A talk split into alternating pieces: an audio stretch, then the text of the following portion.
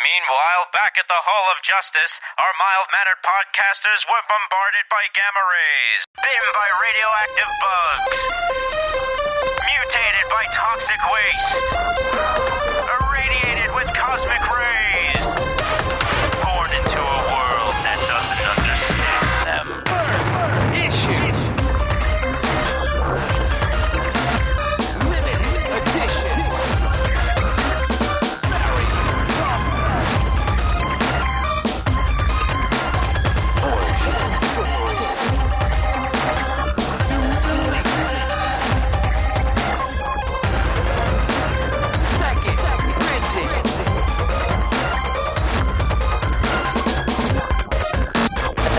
Talking comic. Hey, everybody, welcome back to the Talking Comics podcast. It is Wednesday, June 29th, 2022, and you're listening to episode number 554. I am your host, Steve Seigh, and joining me for this week's show are Mr. Bob Reyer. Well, how was your week, America? Whew. Uh, Aaron Amos is here. I got nothing. John Burkle. Uh, how's Canada treating you, Steve? Oh, we'll, we'll get into that in a little bit. Uh, and Chris Carey is also here. Uh, hilarious banter about Damien. Okay, good. Go. Yeah. All right. Um, welcome to our first impossible pivot for this week's episode. There's going to be a couple of those, but um, if I could have the the microphone for just a moment, I would like to read a statement on behalf of Talking Comics. Before we jump into any planned content for this week's show, we'd like to take some time to address the reversal of Roe v. Wade, a landmark decision by the United States Supreme Court in 1973 that established a person's right to choose, reinforced that family planning is a private matter, and that a person's body is theirs to govern. On Friday, June 24th, 2022, members of the Supreme Court rescinded this constitutional right, effectively giving power over a person's body to the states where they live and removing freedoms from a class of people for the first time in the history of the United States. The ruling resulted from a conservative majority and threats due to the ongoing culture wars established by the Republican Party. This party has only won a popular vote in national elections once since 1992.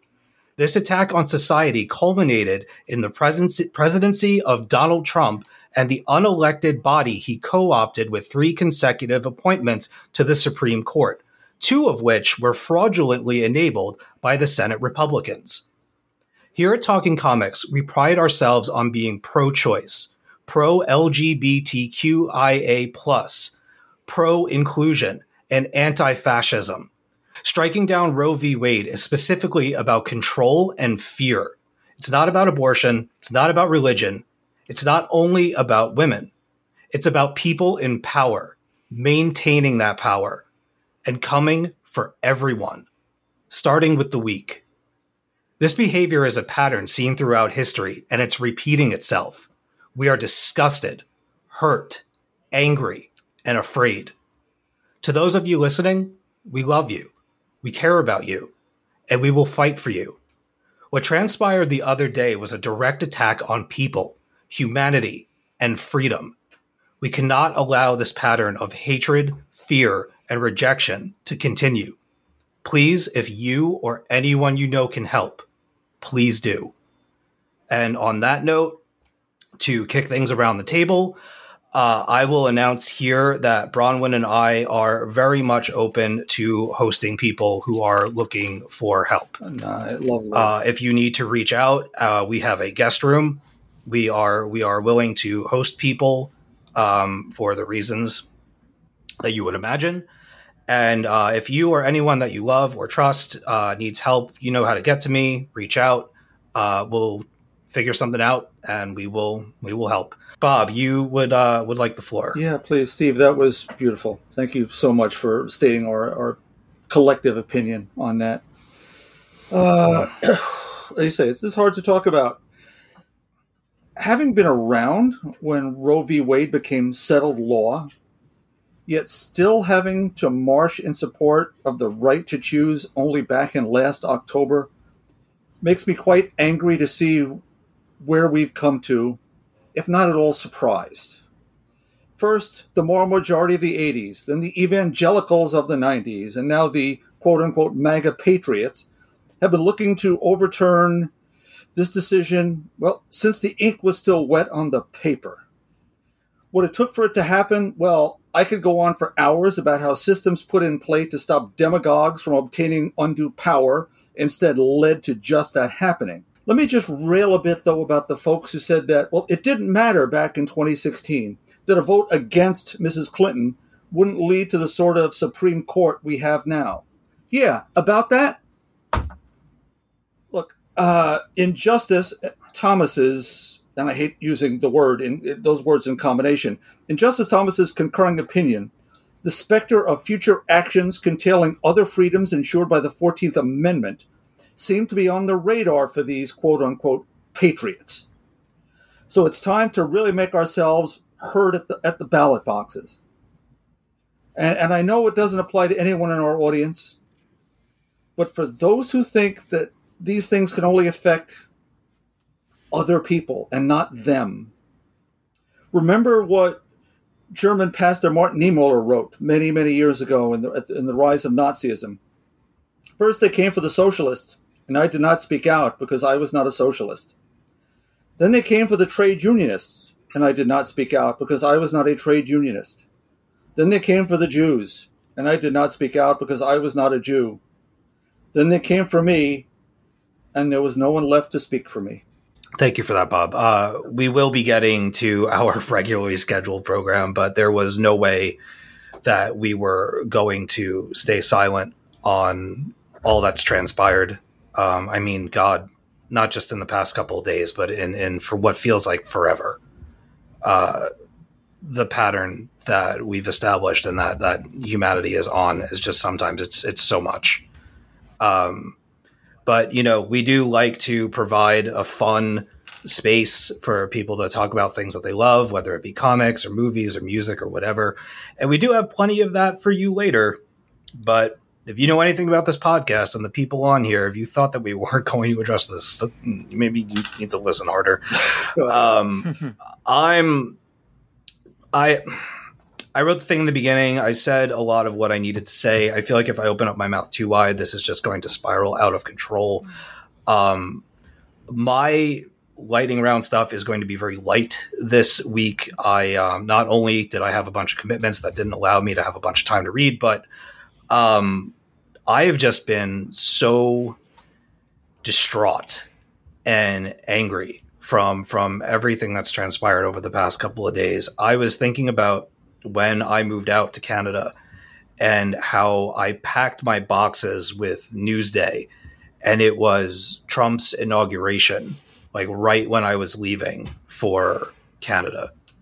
And to think of how how much stuff has just gone off the rails. It's always been off the rails, but just the depths that it has in the past several years, probably last five years or so, is really sad. Mm-hmm. And somebody who is watching people that I, I love and care about and and are afraid for back back in the states kind of watching from not super far, but a little bit afar, um, and having come from there, it's a it's a little bit of a conflicting thing for me, and I feel like I'm kind of like window watching with a lot of this stuff being out here, and um, it's a it puts me in a real weird headspace, and I don't enjoy it, and I don't I don't enjoy fearing for my friends and my family and people that I care deeply about. And having this stuff come about and be such a vicious attack on so many people is disgusting. It is disgusting. These people that are supporting this stuff should be ashamed of themselves. You need to take a hard, hard look at who you are and what your values are. And you need to look inside and you need to change that shit. Figure it out I'm not kidding. Uh, somebody else go. Like I said, I'm super pissed, and I'm just going to go off. Well, I, I can jump in. I mean, I've spent. I mean, my I am. I'm going to begin my 18th year as a government teacher, politics and government, and just watching how government has moved from governing to political infighting with people being the the the carnage left behind um it's it's reprehensible.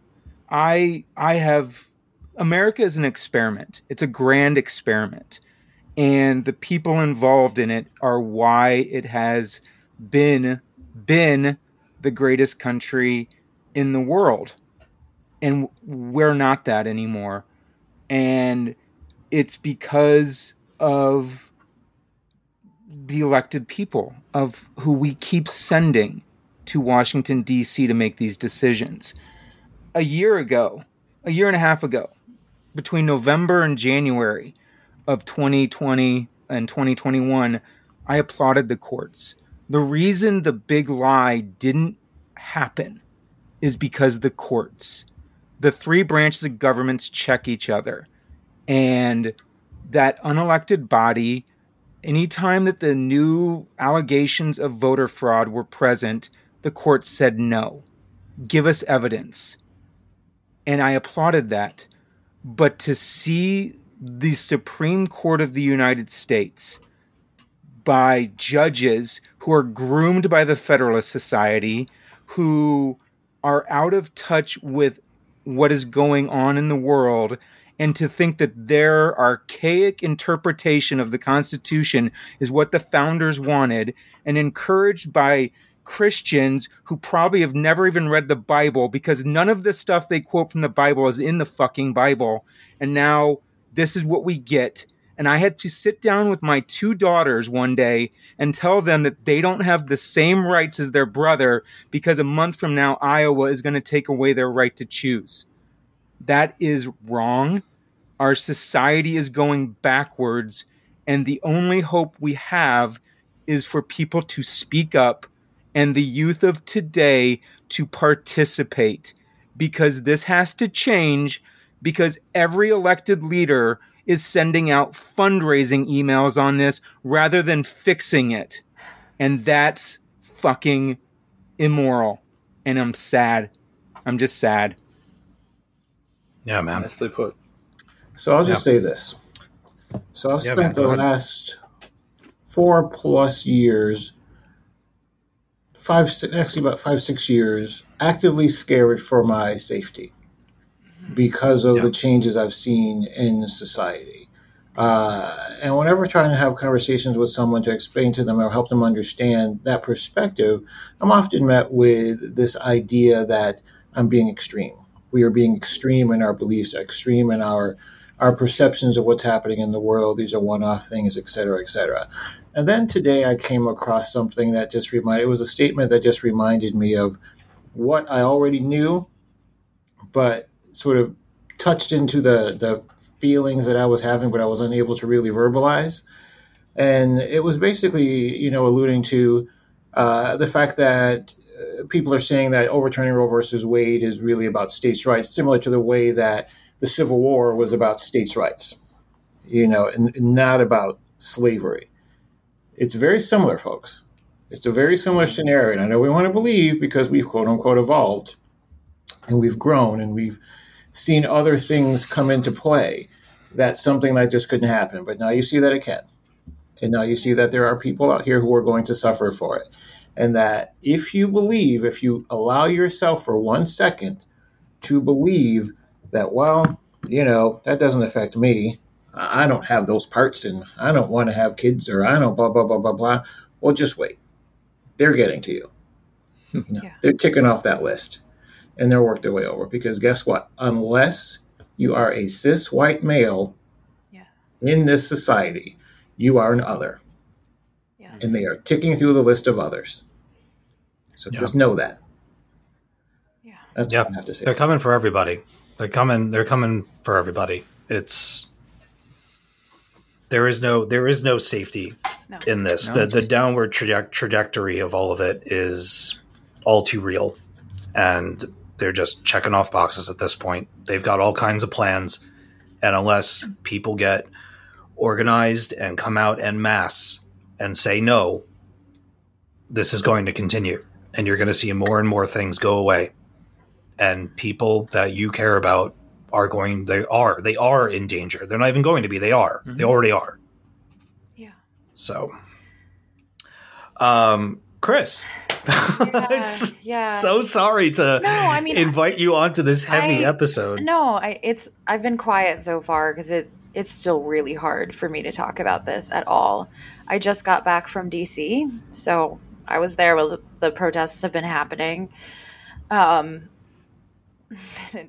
like I said, I'm I'm grieving. It is hard for me to talk, but I want to. I, I you know want to say what I'm thinking here, but um, forgive Only what you're comfortable with. You, you know. well, you know, forgive me if it's inelegant. Um, but oh, please. Yeah, yeah. After after I went before. Have you met us? literally f- just fuck everything. I'm just I I am so mad and so uh, scared for so many people. I work as a therapist for queer people and for women who are facing domestic violence. And it, our conversation around the office is now what do we write to insurances to make sure they can't figure out if our clients are pregnant? what do we tell our clients to do? Like, delete your fertility apps, delete your period trackers. Don't let there be any trace of you online in that way. I live in a place. I'm sorry. It's all good. I live in a place where there are Trump flags every neighbor's house. And I'm trying to keep my kids safe. My kids, as in my therapy students, uh, therapist clients, and my students safe. And I don't know how to do that. And they come to me with questions, and I'm just as scared as they are. So I don't know how to talk about this, and I don't know how to feel defeated by it. But I have to say, this is not step one. I feel like a lot of people have really missed all of the signs that have been happening and are going, this is the first step. They're coming for the rest of it. They've been coming. They've been coming. There were over 200 laws against trans people this year alone. It's June. They've been coming. We just started caring. I thought, I'm sorry, I can't say any more today. Okay. No, no, no, no. Thank you. It's good. All right. Um, I'll just. I think. I think we'll probably end it here. I just want to wrap everything up by saying that if you can help, please do. If you can listen, please do. Be active. Get in there. Participate. Offer offer your your mind and listen to people. Hear people's stories. Make make good decisions. Can I say Um, one last thing? Yep. Yes. Absolutely. we because of this we have missed the news that america has gutted the miranda rights but it has and it is affecting protesters so be careful because they do not have to read you your rights anymore and they can hurt you more than they did before Right. There's no recourse. You now cannot sue if you haven't been read your Miranda rights. So we add that to the fact that, well, states' rights were important in terms of abortion rights, but you could overturn a century old law in New York about who could carry a gun. So guns are guns are okay, uh, Yeah. abortion not. We okay, pro life, yeah, I get it. Thanks. They're only pro life in the womb because they don't care if you know 19 kids get shot in an elementary school. I I saw They've I taken saw- away your yeah. Miranda rights. They've they've expanded. They've no longer separation of church and state because now I have to figure out if I have to lead a school prayer next year.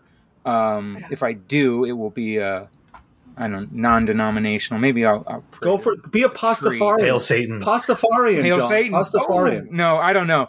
I'm just this. This has been going on for 40 years. This started in the 1980s with every everything is somebody else's fault. Every because society is changing. It starts with Reagan and it culminates here with this crap that all of your problems are somebody else's fault because they're different. Your problems are because you're a fucking idiot who can't deal that society is getting more progressive and we need to include the people in our lives, not cast them out because they're different than you. Differences make us stronger. i would say it didn't start 40 years ago it No, started at the right. beginning you know when Yeah, when so-called christians came over and killed indigenous people and murdered every two-spirit queer person that they had and enslaved others and you know literally it started there. Our country has had evil in it for a very long time and we are letting it win. Yeah. and then We're told losing the everyone that they were savages and they were beasts and they deserved it. Mm-hmm. yeah. We we had John back me up on this. I hope I'm being correct for my uh, social studies from 50 years ago. Roger Williams had to leave Massachusetts, where he had come to flee religious persecution and was persecuted and had to go found Rhode Island. Is that am I am I right with this? Yeah. You're right. Yeah. You're right. It's 1600 and something, and they were doing to each other. And here we are, 400 years later. We're right back around. Yeah. All right. Are we ready? Yeah. Yeah. Are we good? Well, No, you know what I mean. we're we're Yeah. yeah. All right. If you're uh, you're out there in Radio Land and you're still listening, uh, we appreciate you. We're glad that you're here. We're glad that you're willing to hear us out. Uh, you may not agree. That's okay.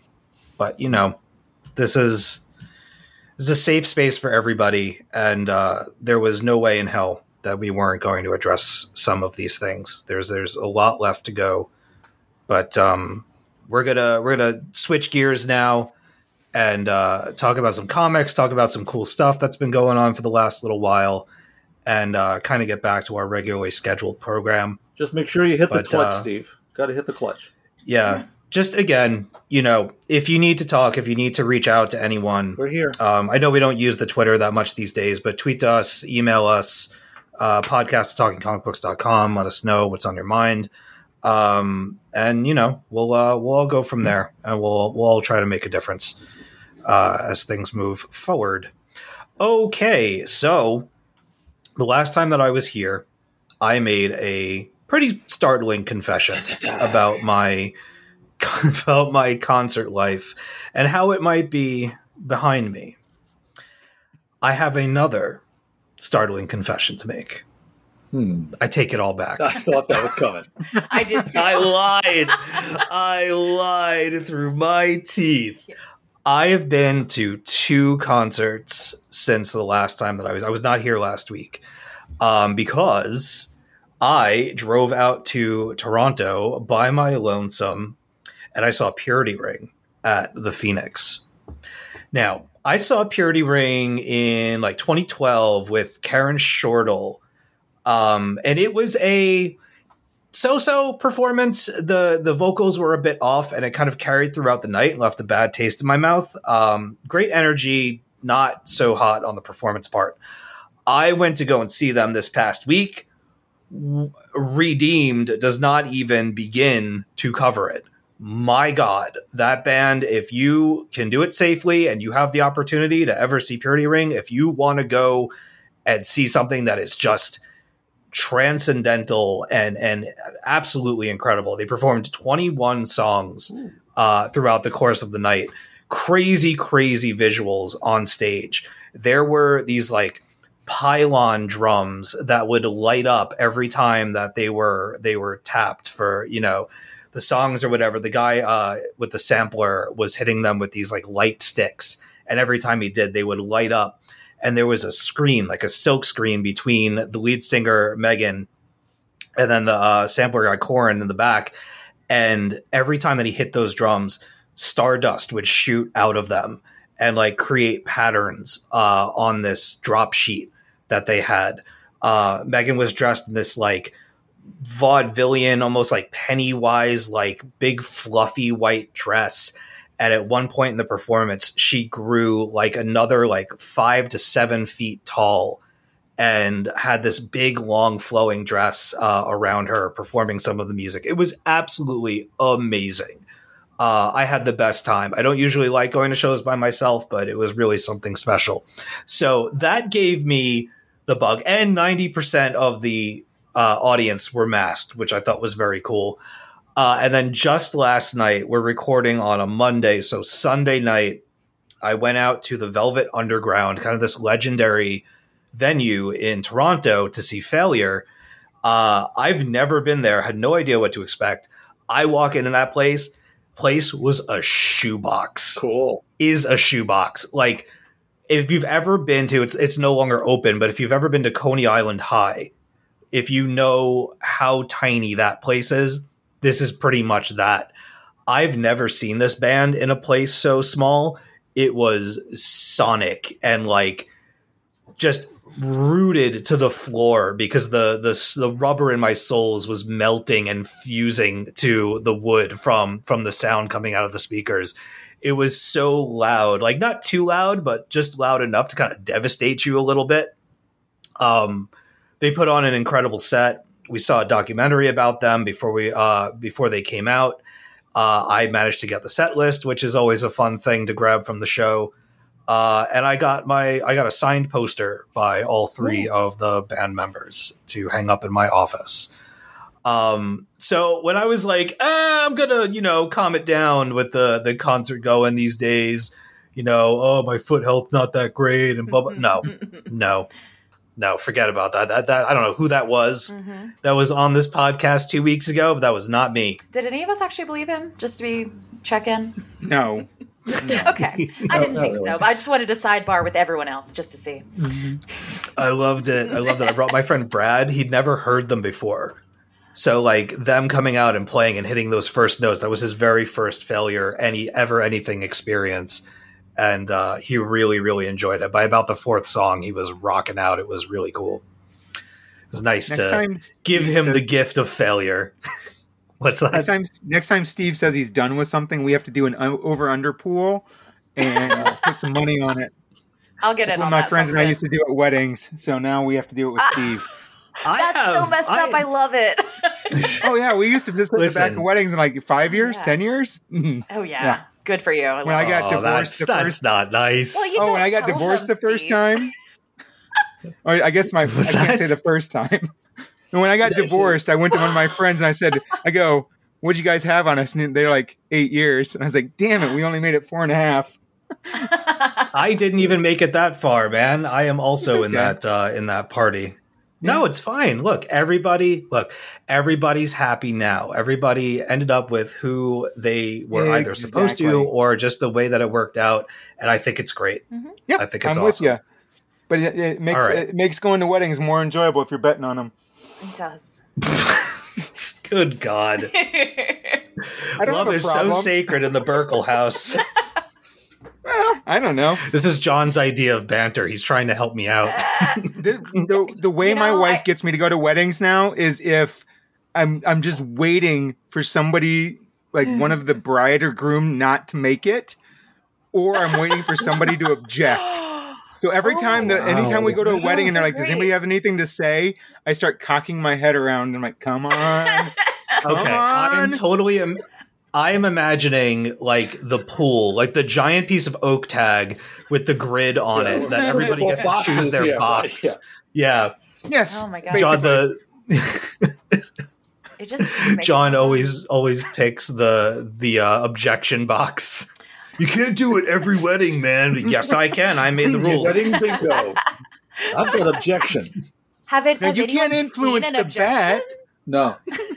No, I was gonna say, does anyone ever see an objection? Because I would love to. I think that would be great. The most Well, surreal thing I ever saw was a bridesmaid fell out of her dress. Like she didn't tie up the top part, and she Yeah. was breastfeeding at the time, and they Oh. made an appearance, and it was like, oh, game on. Um,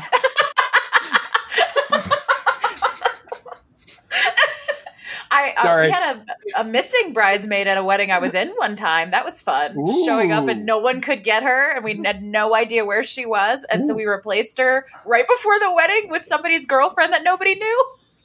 Oh wow. In, in her regular, in her regular street clothes, Chris Huh? came up in her regular street clothes and No, just no. Um, s- I think somebody ran and got her a somewhat on theme dress. okay. So she absolutely they looked do- like the ma- maid of honor because she was the one with the special dress, and everyone was like, "Oh, you're the maid of honor," and she's like, "I have never met this bride."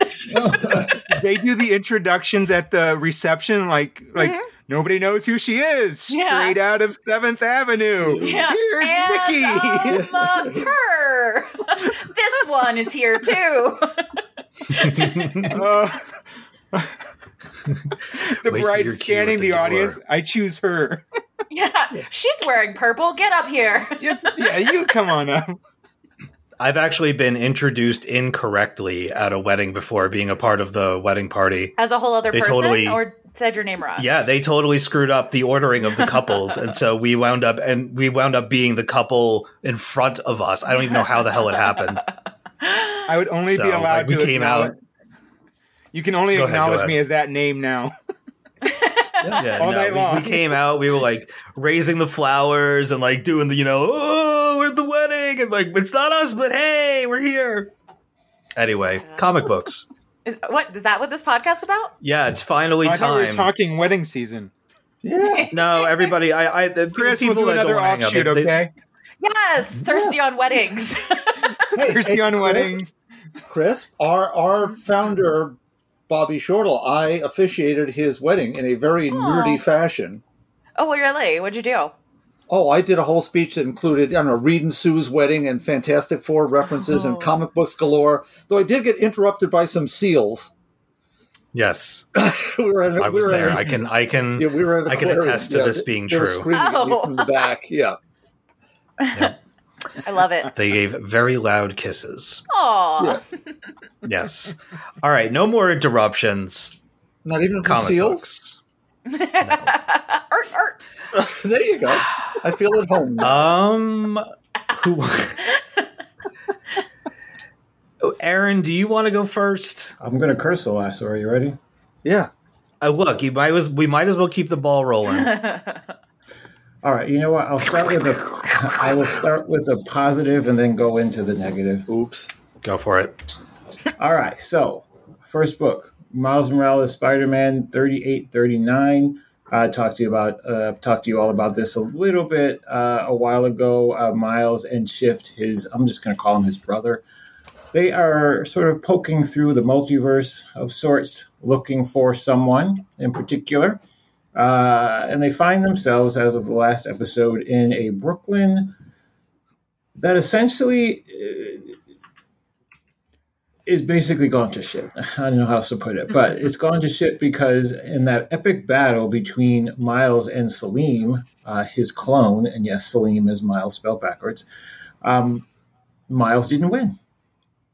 And there were consequences to that. And those consequences created this world where people have lived a long life. Now, I do, they have sort of contained this. So, and I have only imagined that it's because they didn't want what's happening here to affect the rest of the the world. So essentially, only Brooklyn has gone to shit. But hasn't it already anyway? Well, you know, I guess it's it's by comparison. Um, but you know, we find ourselves in Brooklyn, cut off from the rest of the world. We have an older Billy, Billy being Miles's baby sister, who has no idea who he is. We have Ganke hanging around, and we find someone who is acting as this is as this actually has happened 20 years in the future. We have someone who is acting as Selim's Dorian Gray uh, of sorts, uh, keeping him young and in power. Um, and you know, we get to see kind of. I think this this book has served a couple of purposes. It's shown us. It's continuing to help us cement Miles's place in the Marvel universe by basically saying this is what would happen, almost like a, uh, uh, what's that Jimmy Stewart movie?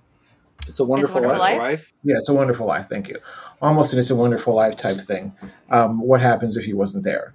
Um, and you get to see, uh, and you get to see, in, in, in I think issue thirty-eight, this very touching moment where Ganke realizes it's Miles, and it was pure emotion and pure love um, at his friend, although his friend is twenty years younger, uh, being alive, uh, and and not so much from the perspective of oh god you're a spider-man who can save us but rather my friend is alive and that really sort of touched me um, i'm seeing that the book is continuing to build out some really good relationships i really do like this relationship between miles and shift this brother relationship but i swear to you i feel like it's building me up just to pull the rug out from under me um, I, I, again i like this because it's really showing it's representing in a way that is respectful. Um, it's giving Miles his own corner of the Marvel Universe. It's giving Miles the role of being someone who is representing people who are who don't all look like Captain America. No shade against Captain America. I'm just saying.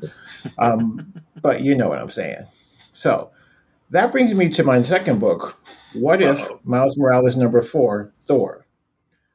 First, we say, fuck Marvel. Okay. Okay. but I want to follow that up with a side of fuck Marvel. Yeah, I saw I saw some uh, stuff about this book over the past week. Now I'm remembering what you're talking about. Go ahead. Well, first, let me just say that Miles Morales, Spider-Man 3839, Saladin Ahmed, and Taurin Clarke. Sorry, I forgot to mention that before. This one is by Yehudi, I'm sorry, Yehudi Mercado, Paco Medina, and Luigi Zagaria. Did I forget to say fuck Marvel? Oh, okay. No, but you can do it again if you'd like. Yeah, I don't know if everyone in the back heard you. Yeah. Because this was some car wash, let's do it again bullshit that they put to, to, to Miles Morales. And if you know, you know. I'm sure Bob knows. I know. Um, I don't understand if this character is supposed to be. Let me just set it up. You know what these what if books are all about. They're what if this happened, what if that happened, a, a different version. What if Miles was Wolverine? What if Miles was Captain America? Well, this one is what if Miles was Thor, raised on Asgard with his Asgardian parents. If that's the case, why the fuck did you draw Asgard to look like a ghetto? Why did you put graffiti all over oh. everything? Including And the why is he right? talking like basically? And why the fuck is he talking like Jay Z every damn every time he opens his fucking mouth? What the fuck? I do not understand what the objective of this was, other than to be offensive. And then you have him hold up his hammer and say "Hammer time." Get the fuck out yeah, of here! yeah, I forgot that. Wow, Oh, really? Wow. Yeah. Was, are you trying to tell me that somebody in editorial didn't think that this was a bad idea? You could not be serious. I'm flipping through this page by page. I'm like, fuck them, fuck them, fuck them. Why is he walking around in, as- in an Asgardian ghetto and everybody is talking like they just rolled out of 106 in Park? Again, if you know, you know. Um, I don't get it. I don't get it. What was the objective here? It was more offensive than story from my perspective. It just was. If there was even a story here, it would make sense, but it really wasn't. There was no story that hadn't been told. You want to know what the story was? Loki wants Odin's throne. Loki sets up Miles to take Odin's throne. Frost giants are involved. Hmm, sound familiar? there was nothing here that needed to happen. Sounds like a- Nothing here that needed to happen. It sounds like So a bad closing- SNL skit, honestly. Basically. So in closing, fuck Marvel. Next. Oh ah, boy, those are your books, right? Those are my books. Yeah, we've got Asgardian Air Jordans. It's just, it is. It, it, so someone pissed. went down a checklist of things you could do wrong, and they did every single one. And now the writer apologized in a very ham-fisted way too. Uh, it's you know, no one thought this is- was bad. At, at, at what at what point are you saying at what who an editorial passed this? So I specifically talked about these two books because Saladin Ahmed shows there is a way to represent where he comes from Yeah. without tapping into every single stereotype. It's like these idiots sifted through TikTok for the most offensive video and say, hey, let's make him do that. Let's make him do this. Let's make him do that. Cool. We're, we're woke now. Oh, I remember seeing like people on Twitter talking about it and posting pages and panels from it, and and immediately when I the first thing I saw was Mjolnir, um, all like Graffitied. graffitied out. And I just said, "Oh no!" I, just, I Um, you can't. I don't understand. I do not understand Marvel. What were you thinking in 2022? Right. With That's right. Representation thing. being Right, everything. Exactly. A company that's Why? prided itself on doing the right thing when other companies wouldn't. This is what you came with during during Pride Month. I ju- it made no sense. None whatsoever. I, oh, anyway, A character who's meant so much to so many people in his time in print, and that was look. There's not any character you could have done this with that would have made sense. I, I will, though, as a as a child of the '60s and '70s, give a pass to those things from 50 years ago that were trying to swing the pendulum a little bit. And some of those things didn't work as well as they might have in retrospect. But as you say, in 2022, hammer time? really? I couldn't. I just, I couldn't. I just. Oh, when I read that this was happening, I had to I had to go get a look at it. And I sat in the store alternately laughing and screaming, and people were looking at me like, "You're mad." I went, "Yeah, I'm really mad. Yeah, I'm really mad." Oh, All right. Well, more more ridiculousness for this episode. Just gonna keep piling it yeah, on. Yeah, that's us. All right, Bob. What do you what do you Oh, have for me oh. that's also ridiculous? No, I, I, well, let's see. I have Elvira in Horrorland number two by David Avallone, mm-hmm. Silvia There. Califano, Walter mm-hmm. Pereyra, and Taylor Esposito, which takes the Mistress of the Dark from. Oh, I'm going to get in trouble for this one now. Okay. To paraphrase an old song, takes her from Motel, Hotel, Holiday Inn. No one gets Rapper's Delight anymore? Okay, fine. I got it. Okay, I thank got you. it. I got it. I got well, it. certainly, certainly not that last one. But her That should have been in Thor. her yeah, it could have been. Her journey through the horror movie verse has brought her from the Bates Motel to the Overlook Hotel from The Shining. This one's more jam packed with in jokes, pop culture references than usual, especially when the lead actor, Nick Jackelson, goes really, really off the deep end once Elvira starts changing up the plot. As I've said a lot around here, if, if you're missing Elvira on your TV, this is really the next, next best thing. She's sort of executive producer, throws her two cents in, and it, it, it reads in her voice. Next up, Catwoman 44 by Tini Howard, Ben Gall, Jordie Bellaire, and Tom Napolitano brings the character Red Claw into the comics from Batman the Animated Series, and she's out for Selina's hide, attacking her and look frying the roller derby arena while she's at it. Catwoman has Harley Quinn as backup, however, so you can imagine there'll be all sorts of shenanigans before this really just it's an amazingly fun issue concludes. Loving what Tini Howard is bringing to Selina Kyle. I have a Miles book too, Miles Morales Spider-Man and Moon Girl, written by Mohale Mashigo with art by Ig Guara, colors by Rachelle Rosenberg, letters by Travis Lanham.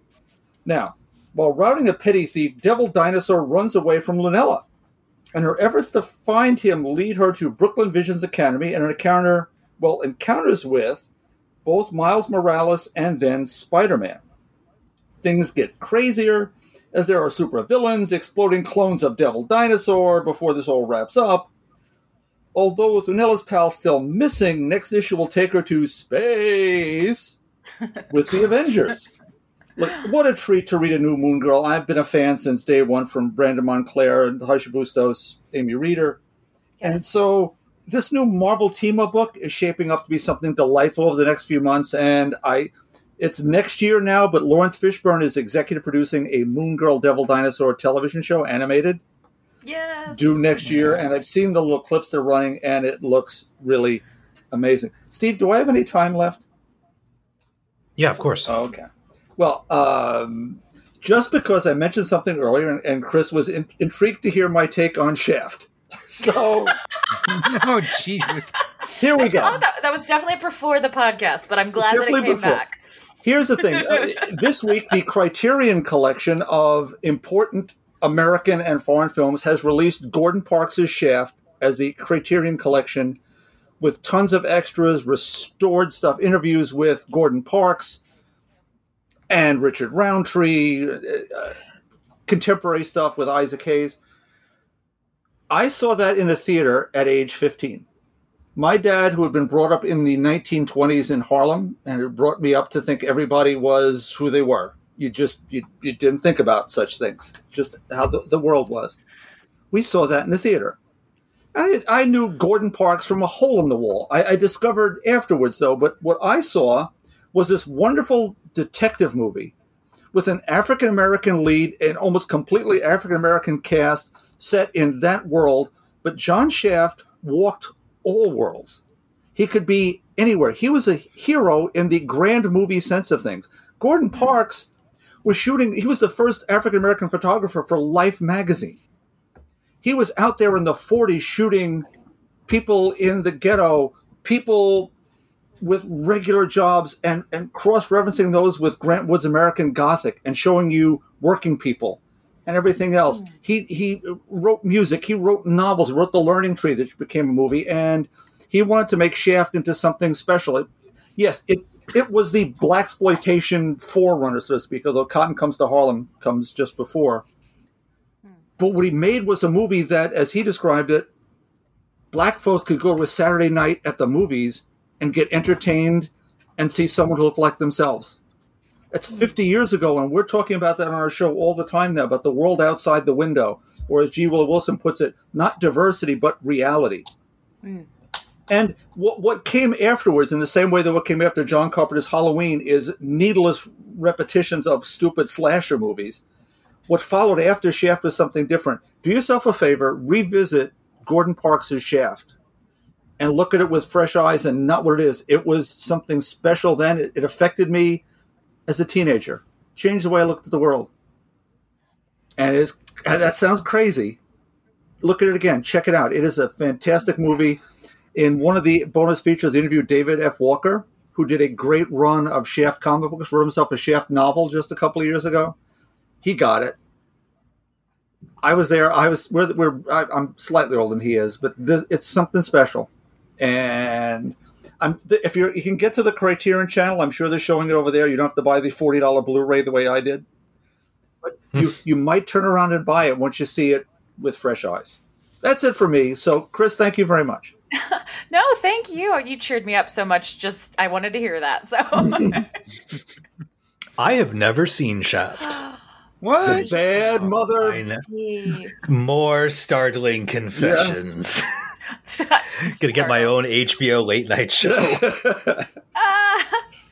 my own Red Shoe Diaries. Also, got a shout out that uh, Bob read both Elvira and Catwoman during Pride Month, so we've got some bisexual rep in here. Thank you. Oh yeah, there's gonna be there's gonna be more of Uh, that. Chris, have you read Elvira's autobiography?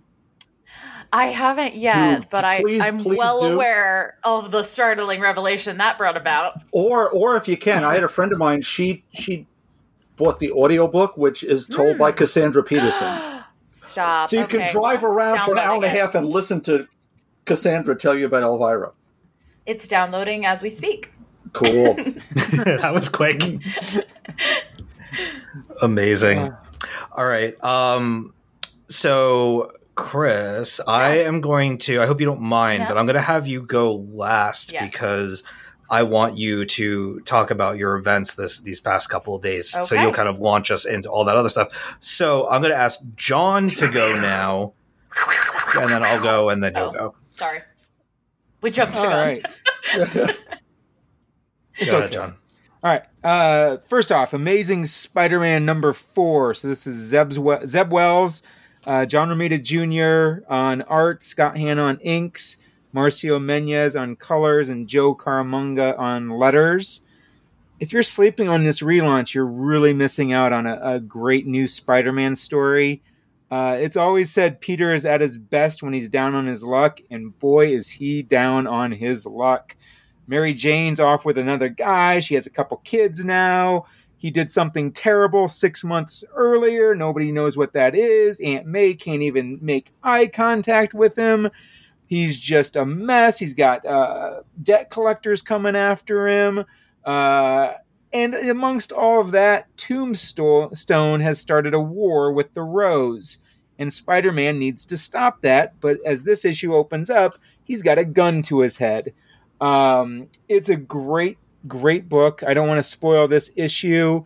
I just, I'm not a big Junior fan, but I love him on Spider Man. I love how Wells is like tapping some of the the great themes of Spider Man, and he's really making Tombstone this Machiavellian manipulator. Uh, and he is really putting Spider-Man through his paces, and it's a really good reboot to this uh, to this series. Uh, a couple quick hits here. Nightwing number 93, Tom Taylor, Bruno Redondo. This book is still killing it. I know we get emails all the time about why aren't we talking about Nightwing? Because it's amazing. Uh, mm-hmm, Dick and mm-hmm. Babs still cleaning up Blüdhaven, both in and out of their costumes. There's great action. It's wonderful storytelling. And this issue has one Freudian slip decades in the making and I could not stop hmm. looking at the panel for so long. I love this book. This is probably my favorite Bat book out there right now, and that's saying a lot because there are some great Bat books out there right now, Yes. uh, including World's Finest number four. Yes. Uh, Mark Waid and Dan Mora, Batman and Superman, plus their allies, are still working to stop the devil Nezha, who is manipulating other heroes, including Green Lantern. Great willpower there, Hal, uh, and some other villains to take over the world. Uh, it seems Batman and Superman separately aren't strong enough to win, but combined, literally combined, maybe they have a chance. Uh, this is excellent storytelling. It's a masterclass in superhero comics. If you're not reading it, you are missing out.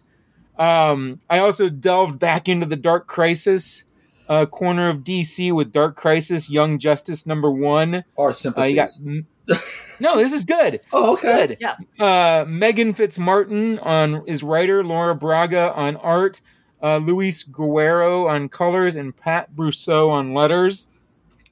So you have the original core Young Justice uh, getting together at the funeral for the Justice League. So you have Tim Drake, Robin, Clone Yeah. Superboy, uh, Also, yeah. Impulse, yay, and then uh, Cassie, Wonder Girl, and each one of them feels a bit out of place at the funeral because every one of them has been replaced.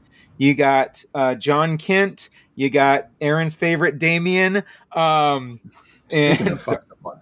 I love Damian. waiting for it. Uh oh. I was waiting Uh oh. Here it. it comes. um, you know, you got you got you got Wallace West, who's Wally West's, uh, um, you know, that whole thing that they did there, uh, and then the new uh, Amazonian or the Brazilian uh, Wonder Girl has kind of replaced Cassie, and so they're you know it's kind of like they're going to a funeral, but they're not with the family. They're kind of out in the audience, and Robin, Superboy, and Impulse are just they just disappear and they find themselves on a, a 90s world. It's like the original Young Justice vibe. Um, Oh boy. and it's a very 90s villain. Her name is the Mighty Endowed.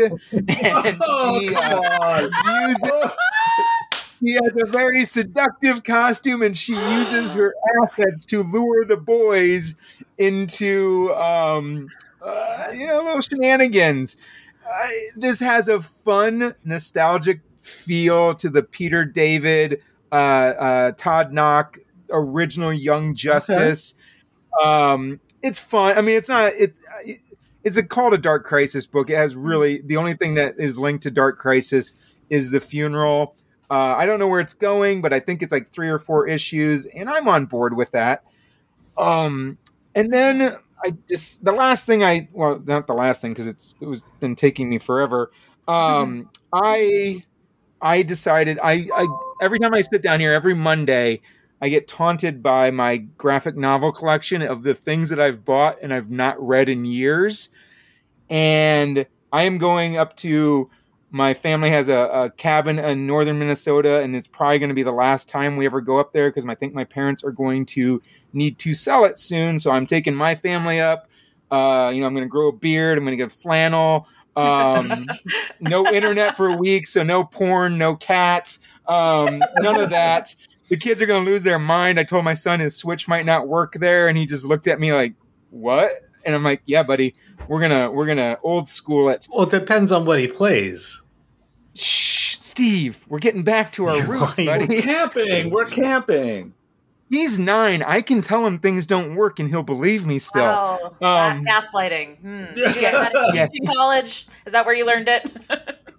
Chris, come on, don't turn on me. no, I mean, hey, who among us hasn't Yeah. gaslit their students? You know? oh, don't get me started on that one.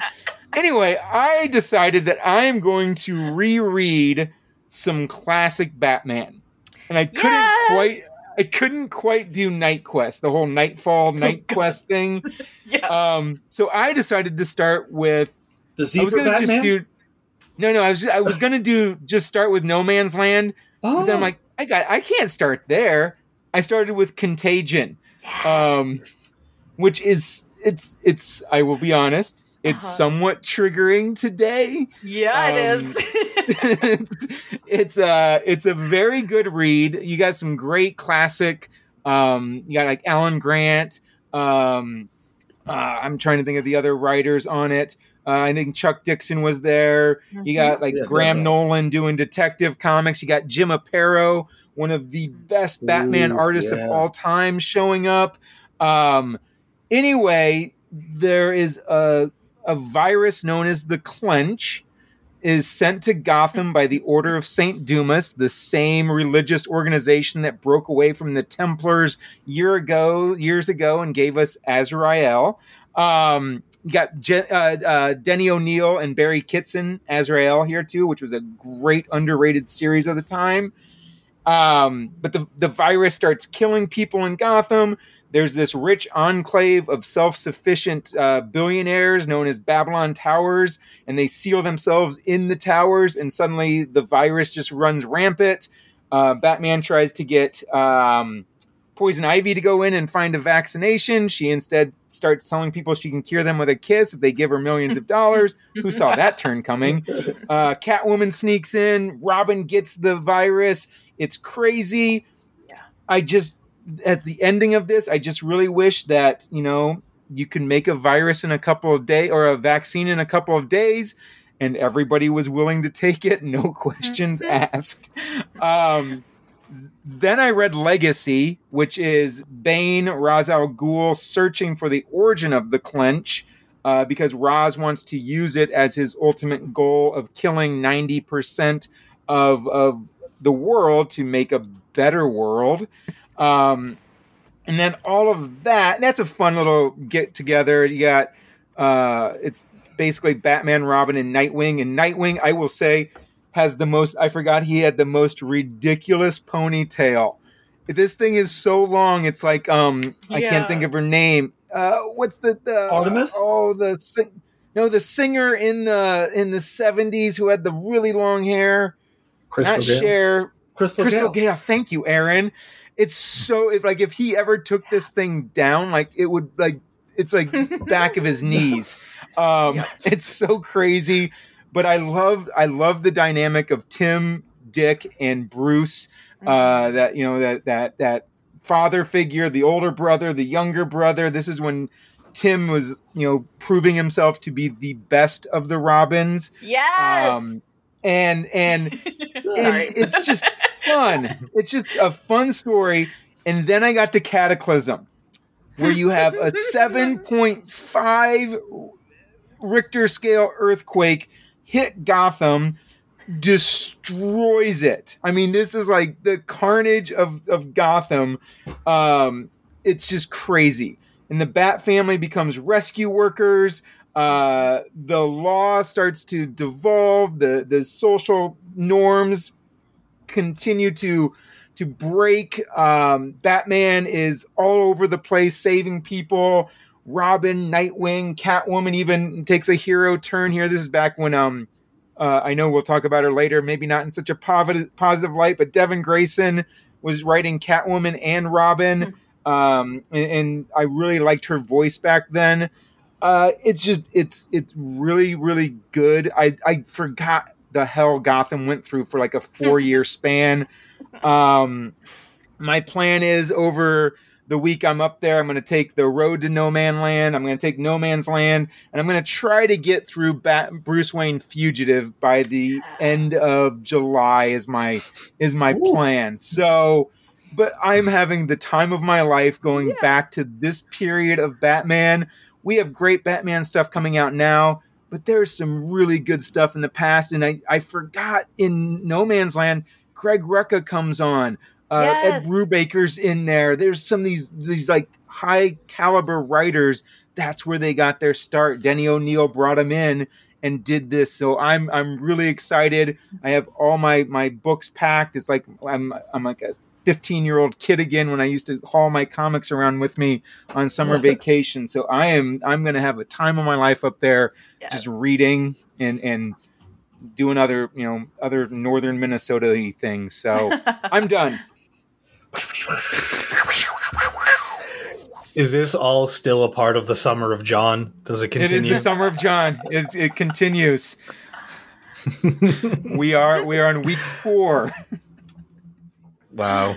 Chris, do All you right, wanna- well, live it up. Chris, do you want to jump in or Uh, no, sure. sure? Uh, well, f- I have not been reading Dark Crisis, but I want to for one reason and one reason only. I love that during Pride Month, they're killing off all the straight heroes and replacing them with the gay ones. Damn right. yeah, Superman's dead. Jon Kent's in there. Do it. Tim Drake's in there. Let's get it. Make it gay. Kill the straight people. Sorry, not just in this context, Yeah, to be no, no. clear. Uh, but uh, Just gonna alienate. every- Now, now we have a list of things to alienate. God, I mean, just me specifically, and I'm fine with it. Anyway, I'm, on, so I'm with your list. okay, so John and I are fine with it. We're still we're still joined after uh, the hip after the last episode I was on. Yes. So we've been talking about cults since then. So Yes. Uh, and but, parties, uh, as I recall. So that'd be perfect. par- yes, yeah, cult parties, fun. Um, yeah, so Contagion, Legacy, and Cataclysm were some of the first Batman stories I ever read. Um, so oh right, what a deep end I jumped into. I went literally Batman Eternal and then went back to these ones, and that was what my Oh, started with. Yeah, I did. I really at that time I was like I just uh, was in undergrad. I had no money. I know much has changed Mhm. obviously in my life. I'm in grad school and I have no money now. um, but I just was getting what Batman I could out of the library, and they had you know these three, and they had Batman Eternal. So I grabbed anything that had a one on it, um, which was confusing, in case you're wondering. But I just remember reading Contagion and being like, this is so stupid and I love it. Like, this, Yeah. what is happening, right? Like, it's not uh, well plotted in any way. No. but good grief, is it fun? Yeah, it's like It's a like it's the- like an old it's like a natural Yeah. disaster movie. Yes, it's like Day After Tomorrow, but Batman's in it. Yeah. it really is like the writers went, How many bad things can Gotham go through before it ceases to be a city? We'll go right up to that line. and, and I loved it. I was here. I mean, this Yeah. is where I learned to fall in love with Tim Drake, right? This poor, poor Mhm. child that's getting uh, um, so violently attacked at all corners. It's like I'm reading fanfic again, honestly. Um, so I loved it. And every other page he tells you, I got to tell my dad I'm Robin. I got to tell my dad I'm Robin. I don't know if he ever was- does. It was very confusing for me because I just read Batman Eternal and I'm like, aren't his parents dead? Then I learned that canon doesn't exist. Um, Mm. Tim Drake's parents are in a liminal state of either dead or not dead based on what writer is writing him at any time. Wow.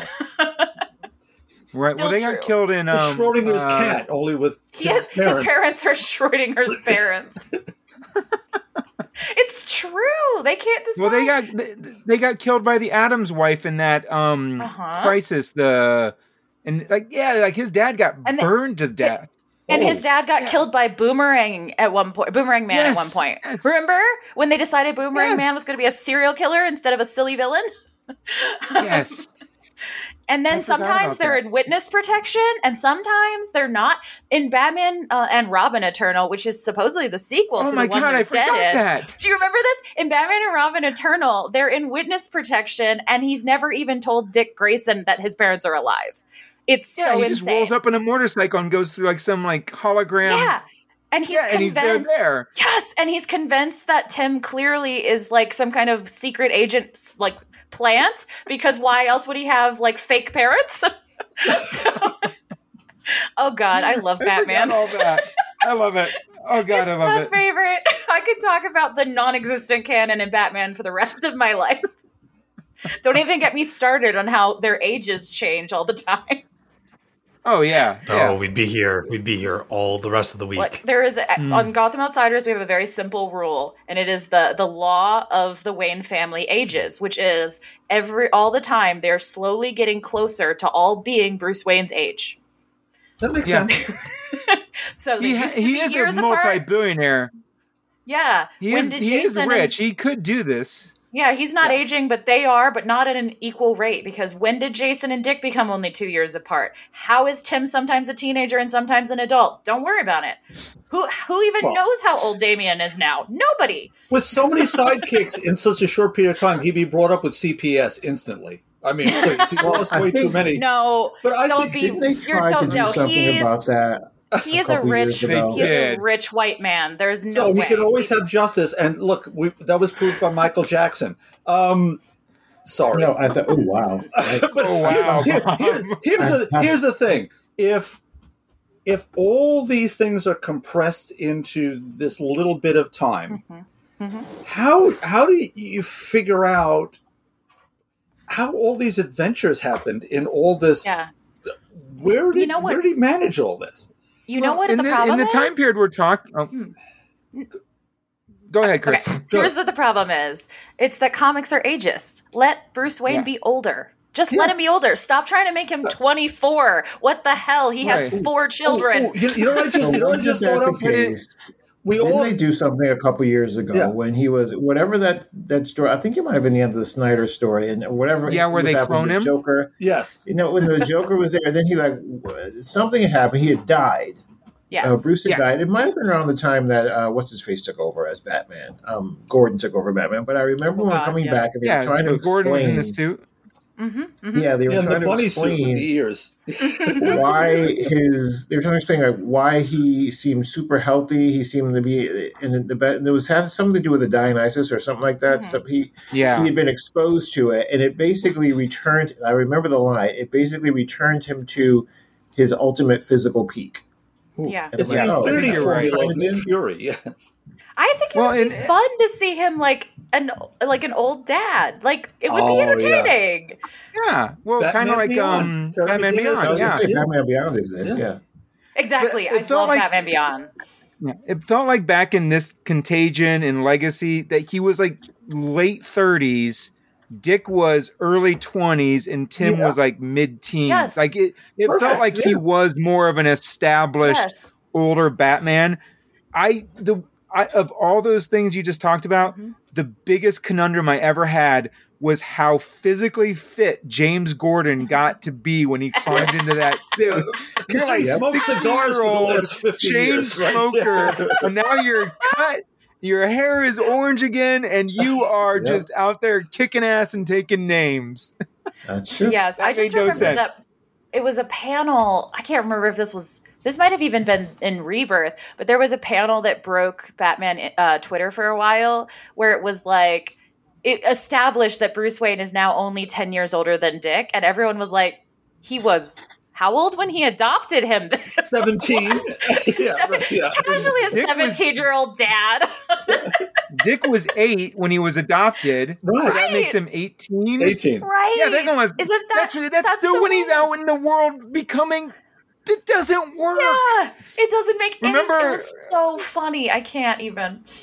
Remember New thought of it, you know- 52 when they wanted to reboot everything and but they didn't want to give up their canon so it's like everybody's new they've only been superheroes for 5 years Except- but Batman Yeah. has four Robins. That's what I'm saying. Child it. Protective Services would be right one there. a year. Yep, one Yeah. a year. Got Didn't rid of One them. year, didn't one year. didn't they yank? Didn't they yank Tim Drake out of that and call him Red Robin? And Yes. Yes, did it that's on yes, yes. That's uh, Tim Yeah. Drake is the worst as far as uh, is it canon or isn't it canon because no one can ever remember what is still canon after all the events that have happened with him. So sometimes he was Robin. Recently, like the in the Pride story, that he fucking talks about being a Wayne child, like he was adopted, and everyone was like, "Wait, Yeah. aren't your parents alive? Why are you adopted?" He became Red? Robin, he became Remember when he became Oh, Drake, Drake. for the Do you remember when he Bendis? Oh became God, the that was rapper. Drake? Was he was Yes, he Drake yes. before the singer Drake? That's my question. No, No. he was still he It was, was like two at the years ago. Raptors Oh, okay. Okay. It was it was very it was very recent.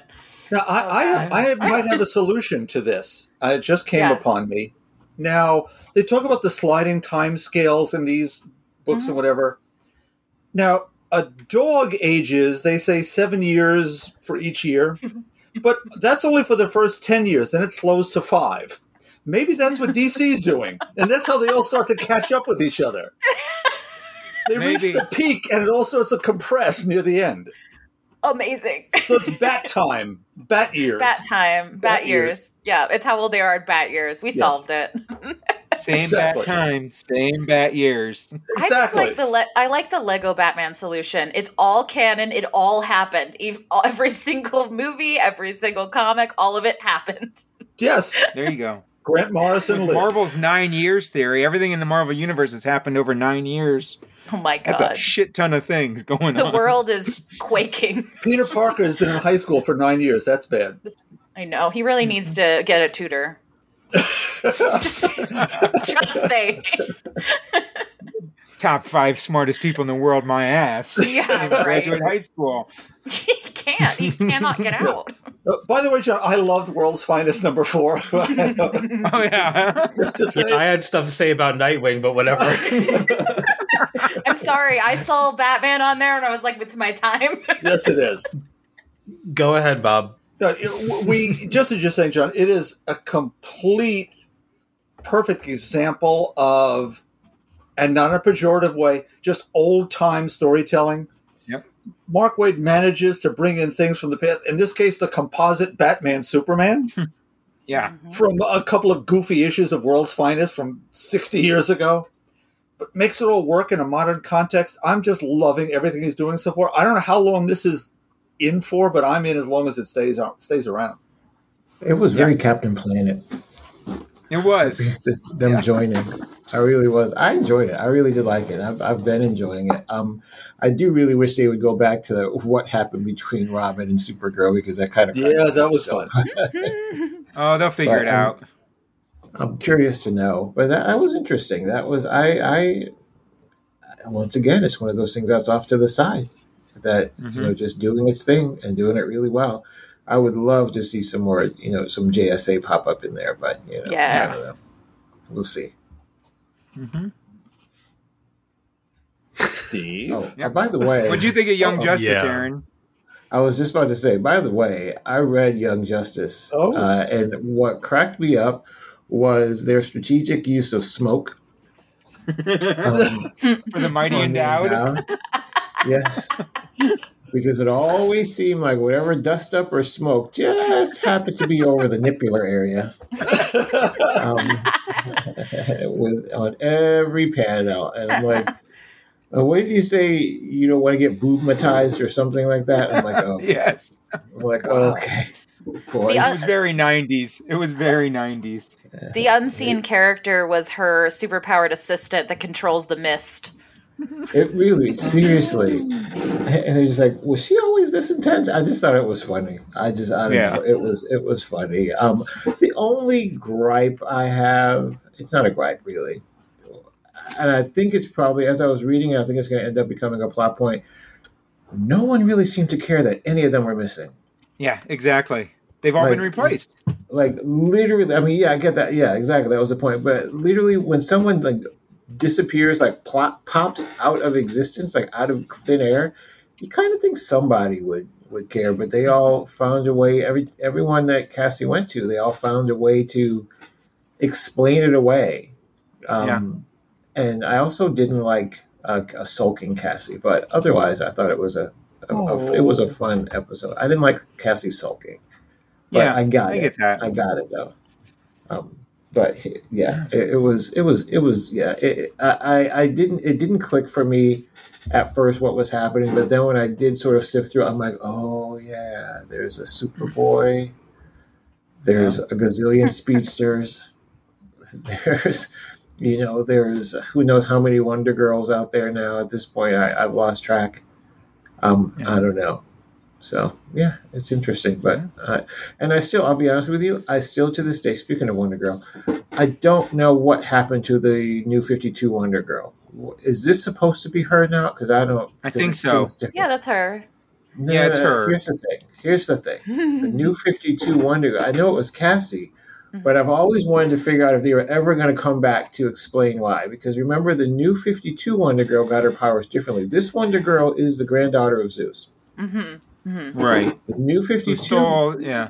yeah, the new 52 Wonder Girl was her powers were from a stolen armor that was invisible and put her in constant excruciating pain. Oh, that's right. Well, glad didn't read It was guy, by Ares, wasn't it? Exactly. It was like she found it, it was trapped, she's trapped inside of it. You can't see it, but it's what gives her her power. But she's in pain the whole time she's wearing it. Well, stick with I the always John remember Byrne Cassie. original. Yeah, Cassie was John Byrne, and Yeah. she stole all this stuff from Wonder Woman, and then she later found out she was the granddaughter of Zeus or something like that. Wasn't that it, Bob? Yep, absolutely right. And then he gave her the power, but gave her mother the opportunity, the ability to deactivate it if she wanted to, or something like that. Yes. Oh, gee.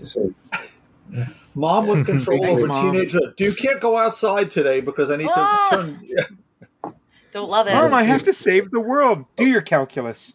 Yeah. I think, so yeah. Uh, Woof. Nightwing, Steve, give it to me.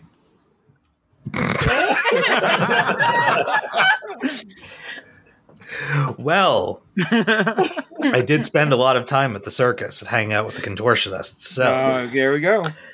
Ooh. um, no, I just wanted to say two things about. No, I'll say three things about Nightwing. One, it's a really good book. News at news at eleven. Um, I minor spoilers for the book. There is a moment where Heartless is talking to Blockbuster the and they're trying to negotiate, and Blockbuster just picks up a desk, and Heartless turns around. He's like, "Oh shit!" and he throws the desk at him, and like from however many stories up, it just goes sailing out of the building. It is such a beautiful page, such a beautiful shot. Uh, I that moment was real good for me. The other moments that were really good for me, I'm really enjoying uh, Dick and Barbara together oh, great. as as a, as a couple. I find them to be so charming, and I love the incorporation of the dog.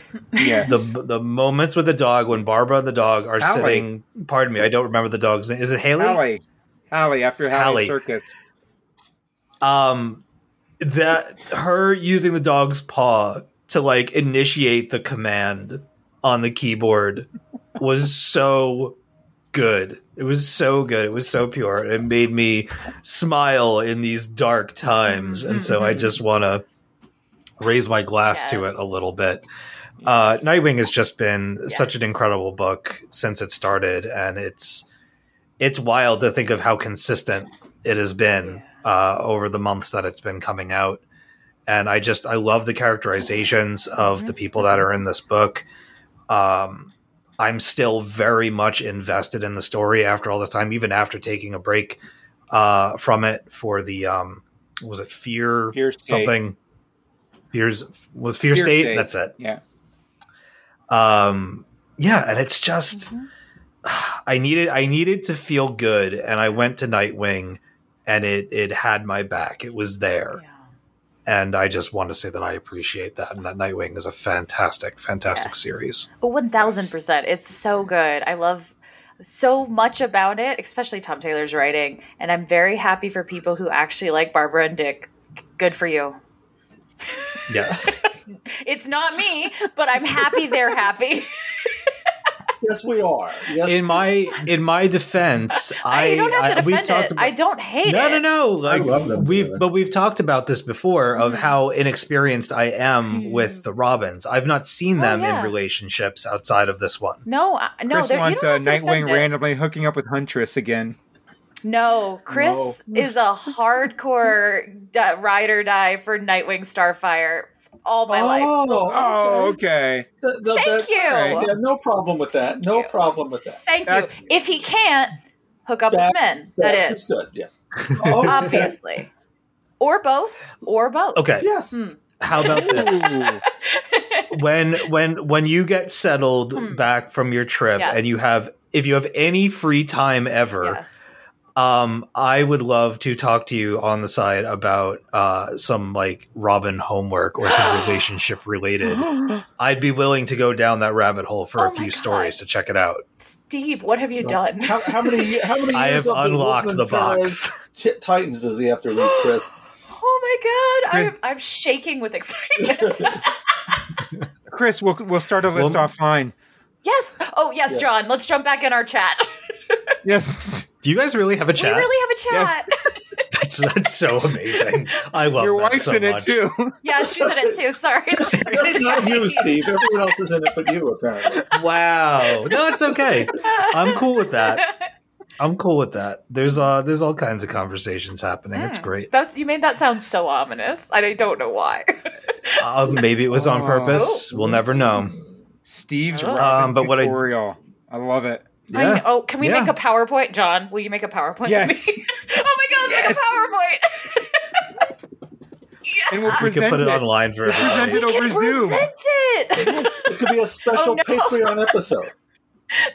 We each have our own te- scripts. Right. You got the teachers together on this project, and this is a mistake. Oh, nobody makes a better PowerPoint than teachers. I pie know. charts and line Oh graphs galore. Yes, we'll get a rubric as well. We we got this. He's gonna learn Mm. about robins. Get a Venn diagram together of which ones meet in the Mm. middle. What's the sweet spot? It's a Venn diagram end- of their ages. Yeah. Okay. it doesn't make any sense when you look at it. Uh, what is that? What is that hum song? Why? Oh, was it "Why I Like Robins" or something Yeah. like that? I'll have, to, I'll have to look it up. Aw. Um, damn it! Now I want to know. All right. Um, I'm so I'll do my lightning round, I guess. um, like I said, I haven't had a whole lot of time on my hands, so I'm just going to go through uh, a couple of things real quick. Uh, I did sit down and read Batgirls one through seven. Ooh. Yes. and I just want to put it out there that I really enjoyed it. I particularly enjoyed a lot of the artwork. Yes. There were several uh, points in that story where I was really kind of blown away by what was happening on the page. I particularly love as as tragic as it is. Um, Stephanie being tasered. Yes. from Dude Face, that was, uh, I guess, the tutor was his name. Those pages with all of that electricity going around and all of the like hyper expressions Mhm. on their faces and like the gritted teeth and the, the strained eyes and everything, Mhm. those and like coupled with like the horror of the character itself, like it was really intense and I was really, really into it. I mean, I was into it the whole way. Really enjoyed the journey with Bondo. That was a lot of fun.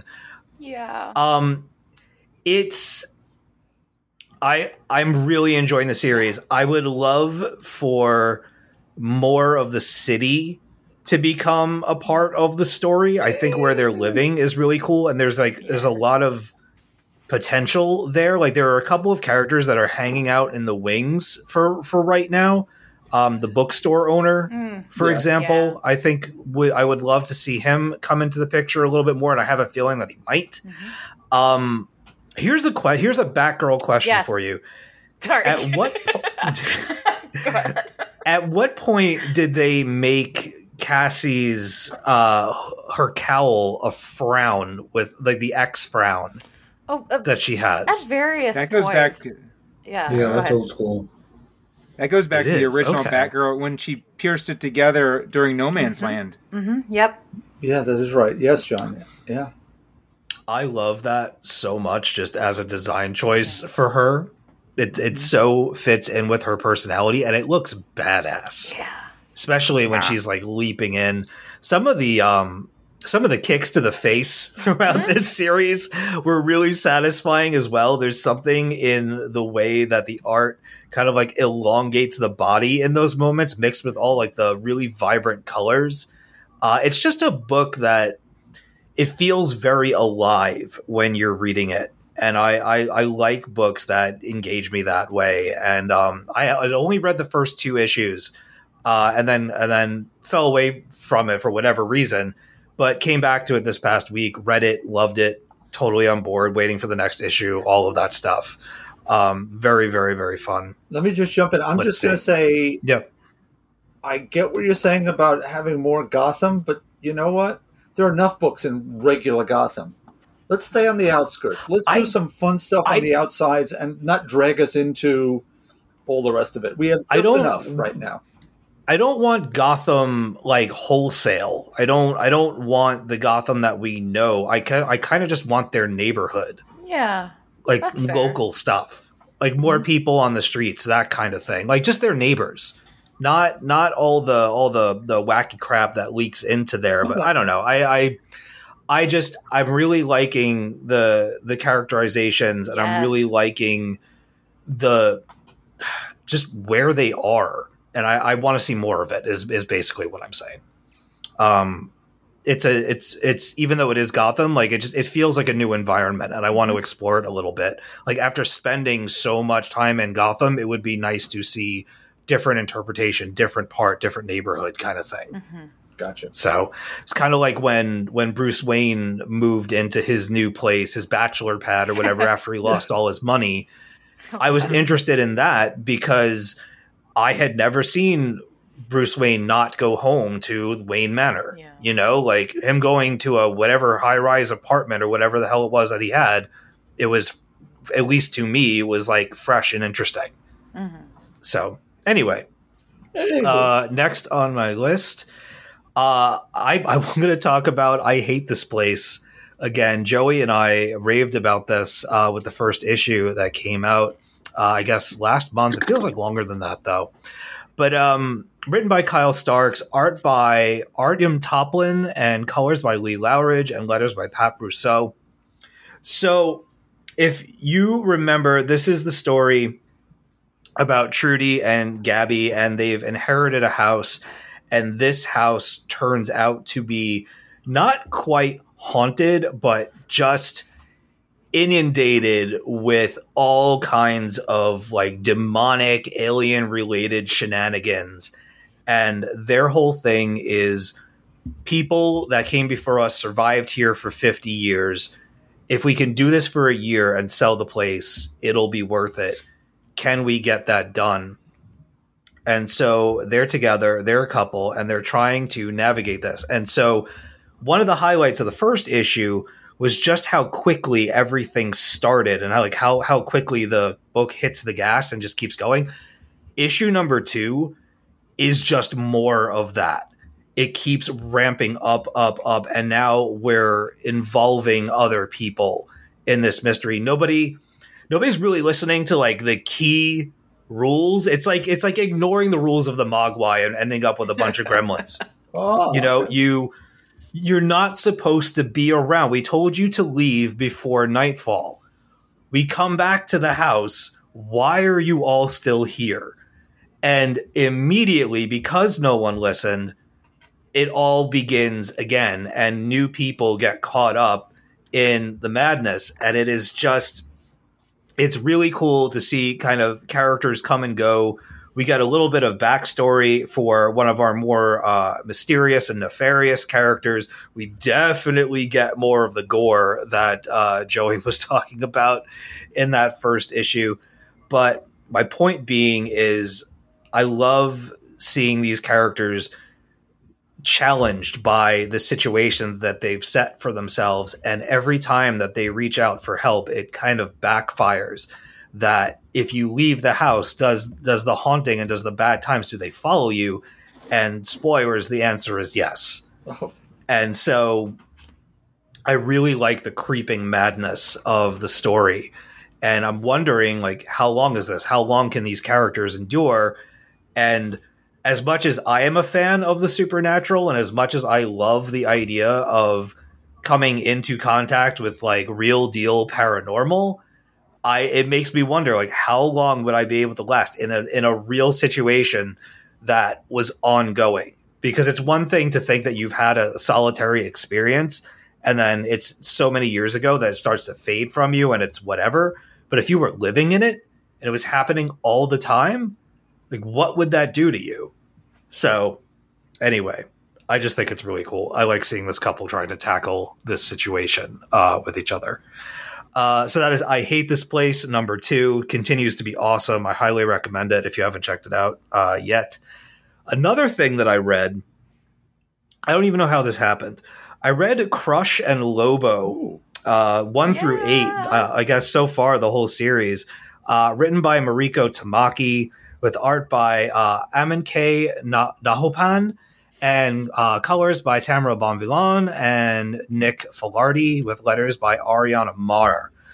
So, I am known to not be a fan of Lobo, and I don't know if I am after this or not. He doesn't exactly endure himself to you in this. You you kind of see what kind of father he is, and he turns out to be a real crumb about everything. And um, you I kind of grew to hate him even more after reading this. But but he was entertaining, but the star, the absolute star of this series, of course, is Crush. And so the story, yeah, the story comes out with Crush uh kind of falling on some hard times with her girlfriend. They're, you know, from two different sides of the tracks. Uh, one is trying, the other doesn't really know what's involved with with having someone else depend on you and need you and want you. And Crush is, you know, having some hard time adjusting to being a girlfriend and being in a relationship with someone and just keeps messing it up for for herself and, and for her partner. And she basically ends up getting somewhat dumped and is in a slump when she gets contacted by Lobo, who is in this space prison for really mm-hmm. terrible people. And he's been going to therapy and he wants to reconnect. Yes. And so Crush figures, why not? I'll give the old man a chance. I don't have anything else going on. I need to clear my head. Maybe if I go on this space uh, vacation, space sabbatical, things will work themselves out. Uh, this is pretty early on in the story, so I will spoil this aspect, but pretty much Crush gets to the prison and there is some like DNA marker related shenanigans Oof. that Lobo pulls and basically winds up switching places with Crush. So she ends up going to prison while he walks out of there and just starts his mayhem across the, the galaxy all over again. And the prison then hires Crush to go. She has 50 hours to find her father and bring him back hmm. to the prison. And so it becomes this manhunt for Lobo between father and daughter and this complicated relationship between the two of them. And the the biggest thing that emerged for me from this that I did not expect and ended up really, really loving, and this is gonna sound a little weird, but like how tragic of a character Crush is mm-hmm. When you break it down. There's a lot of good character work going into this from Mariko Tamaki. The art is absolutely spectacular. Uh, it is very fun. It is very um, weird. Like there are all these space creatures and aliens and lizards and everything around and there's this like Krang, uh, Teenage Mutant Ninja Turtle Krang looking alien that Crush keeps bumping into now and again. That's a coffeeologist. And it's highly entertaining for them to bump into one another every now and again, every few issues. And just going through this adventure with Crush and seeing how in her head she is about her relationship to her partner, to her father, to the rest of the world being being the last of of her kind. Her and Lobo are the only two. Um, oh, what the hell are they called? Something Caesarians. Zarians. Caesarians, is that it? Yeah. Yeah. So they're the only two left, and so that carries its own weight. And I just I didn't expect this this amount of emotional depth Yeah. in this very almost Deadpool like character who is, you know, just offing aliens left and right with lots of colorful uh, blood types flying around and really goofy, um, kind of like slapstick stuff happening throughout the adventure. Lobo running around in a bathrobe that falls at one point, and so you want to talk about strategic uh, art o- under some uh, over some bits. There's an ice cream cone. There's a very strategically placed ice cream cone at one point in this issue that just had me rolling. It was so funny. Um, I really, really enjoyed it. I really liked the conclusion. I do hope that it continues. Like, I don't need closure for some of the threads that were left open. One of them was definitely left open on purpose. And it was the type of thing that I was like, you know what? That really works. Like, for me, that really works. I don't need closure for this. And I like that you're leaving it open ended because not all things get wrapped up with a bow. Not everything works out. And sometimes things are left to mystery and people can't make up their minds about how they feel about each other and so on and so forth. And it was just, it was a cool way to leave that character that if they don't pick it up again, it will still be amazing. But if they do pick it up again, I'm really excited to actually collect it from the get go and go monthly with it for however long it lasts because it was really impressive. Um, I did not expect for it to hit me as hard as it did. Um, and again, I still don't know if I like Lobo or not. Although I will give Mariko Tamaki especially credit, but he did not he did not refer to himself as the main man No. once throughout the entire series. I have never been more grateful because I gotta be honest, on the list of things that I don't care for about that character, that is at the friggin' top. Him always saying that drives me nuts. Anyway, um, that's me. do I have any? Do I have anything else? I think I had um. Newburn. Oh, I'm just I'm I've I started. I'll just say I started reading. Um, Tilly Walden came out with a new book. It's book one. Um, it's called Clementine, and it is a zombie apocalypse story, and it's Tilly Walden who is just an incredible, incredible creator, doing a like a zombie story of like YA survivalists in this in this wild zombie apocalypse and learning how to depend on one another and open up and and try to survive uh, with each other. And I'm only like maybe 67 pages into it. Uh, but so far it's absolutely wonderful and it's all done in black and white. It's got this kind of um, Walking Dead vibe to it. But I really like the world that she's created so far. The characters are wonderful and it is uh it is gruesome and really like really establishes its main character very very quickly. Uh, you get a really great sense of who clementine is even by the end of the first chapter.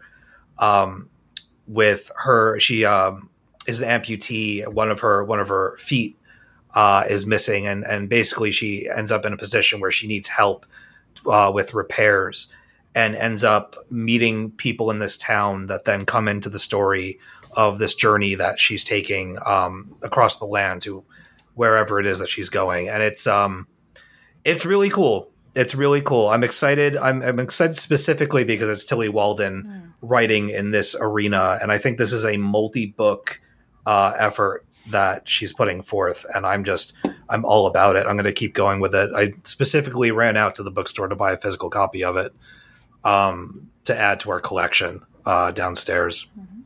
So huge fan of uh, of Tilly Walden for years. Uh, so that was Clementine, book one. Uh, I hate this place, number two. Uh, Crush and Lobo, one through eight, uh, which is all collected now, which is how I bought it. And um, Batgirls, one through seven. I picked up Clementine on Free Comic Book Day and loved the first chapter. So glad to hear it's awesome all the way through. So that's on my list too. Yeah. Yeah, it's um like I said, I'm like I'm I'm like maybe three chapters plus into it. It is it is great. Um, it's very very atmospheric, even though it is definitely in a zombie ridden apocalypse land. Um, the towns that it's kind of like one of those like weird out of time stories Like that. that Just because of the people that she she meets and collects, you don't really know when you are perfect. Which I love those. makes it timeless. It's kind of it's neat. It's cool. It's um like there are people from different backgrounds in this story that I've never seen these people in a zombie apocalypse story before. This um I don't want to I don't want to name any any names because I'm not entirely sure. Hmm. Um but just take my word for it. Justin Bieber. yeah, I Don't know why that came to me. I'm sorry. Uh, I gotta, Go ahead. I gotta say, Batgirls. I'm so glad you're loving it as much as I am because it's so good.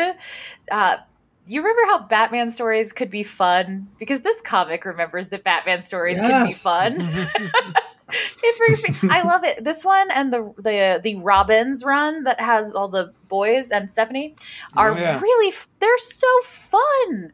I was just like, ah, lightness. I've started calling this genre like cozy comics because that's what it feels like. like there's cozy mysteries, these are cozy comics, and I need more of them.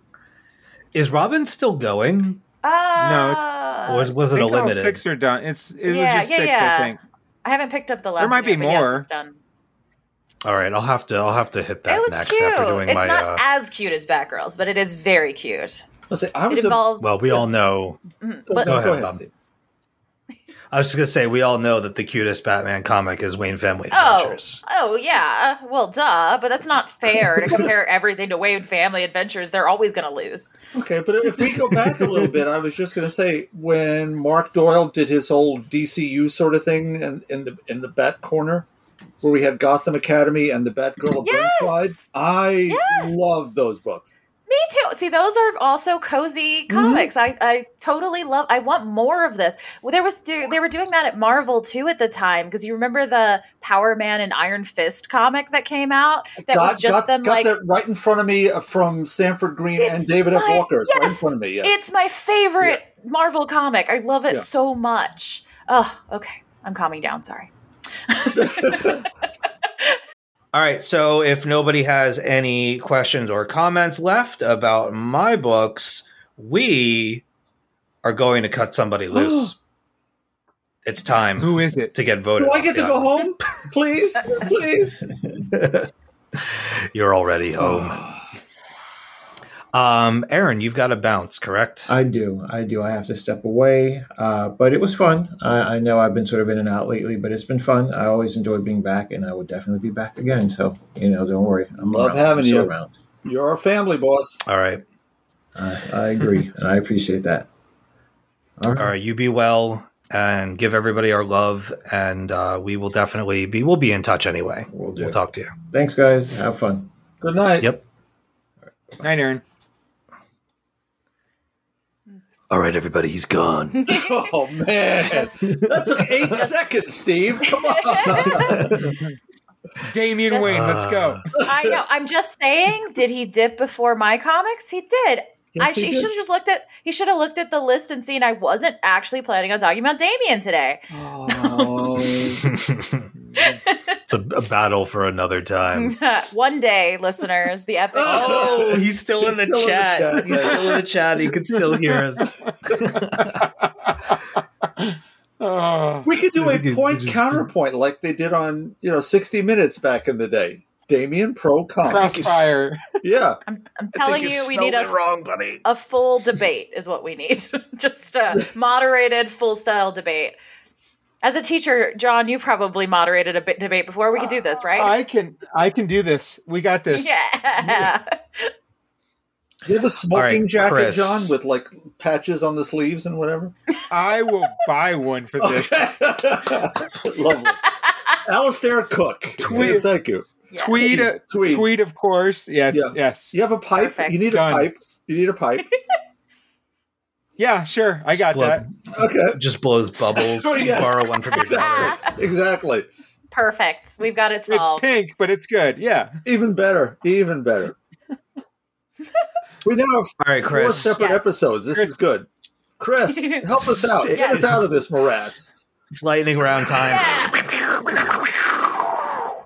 okay, I'm so excited to talk about uh, all kinds of things today. Um, so technically comic book adjacent. Uh, I read the novel Harley Quinn Reckoning by Rachael Allen this week.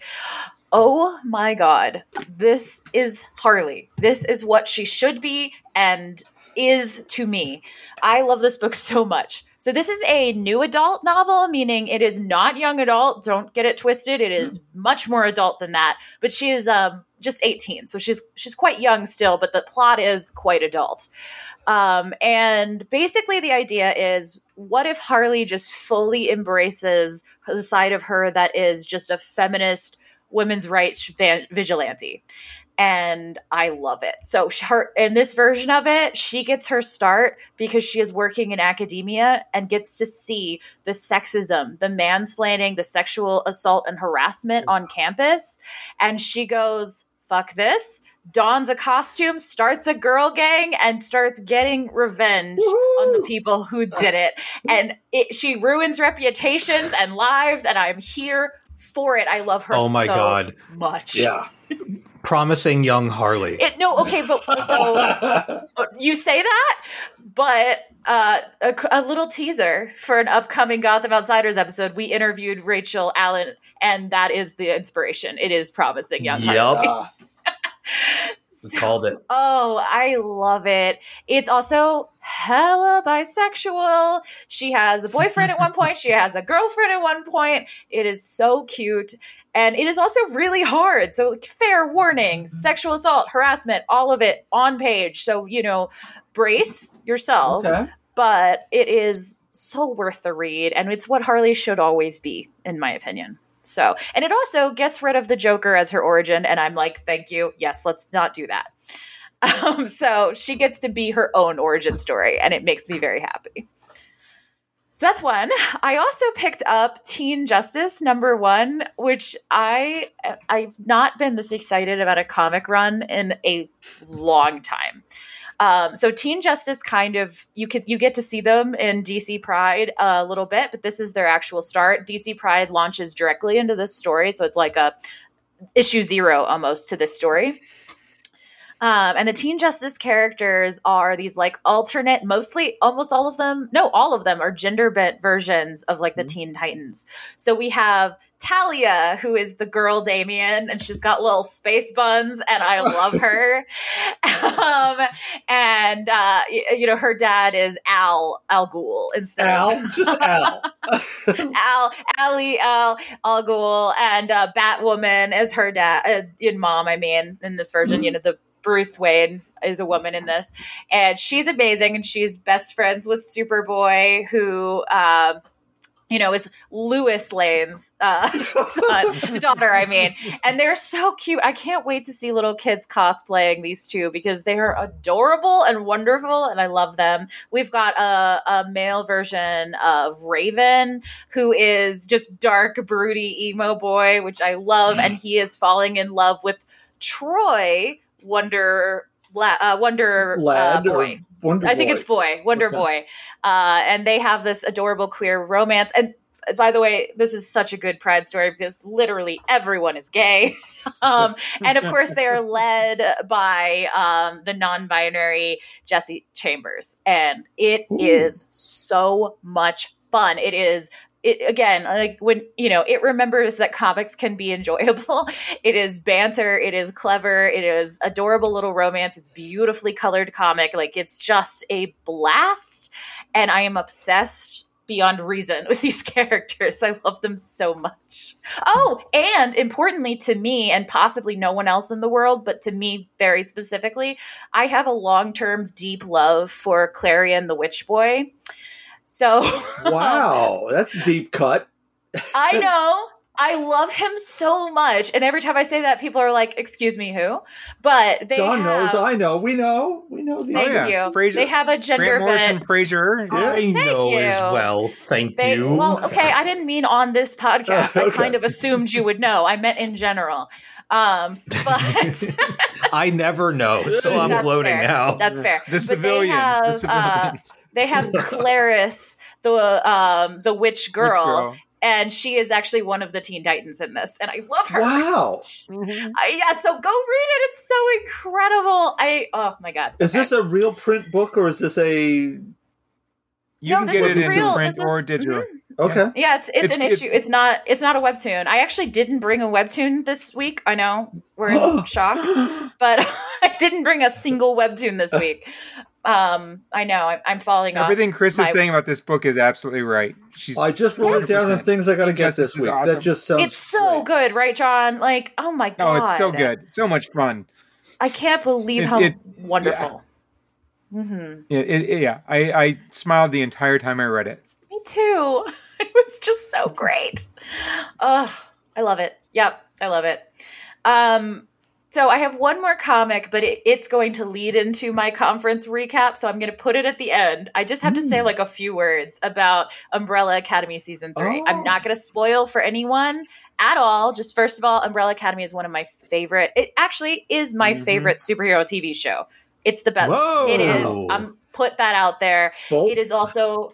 Uh, uh, you know, and probably not coincidentally, the gayest superhero TV show. That's very true. um, and it just keeps being it like embraces that and makes more of it every season and the thing i want to say so this is again no plot spoilers i'm going to talk about vanya for a minute so if you i guess really care about first two episodes spoilers about her only skip ahead but um Vanya is played by Elliot Page, who transitioned between season two and season three.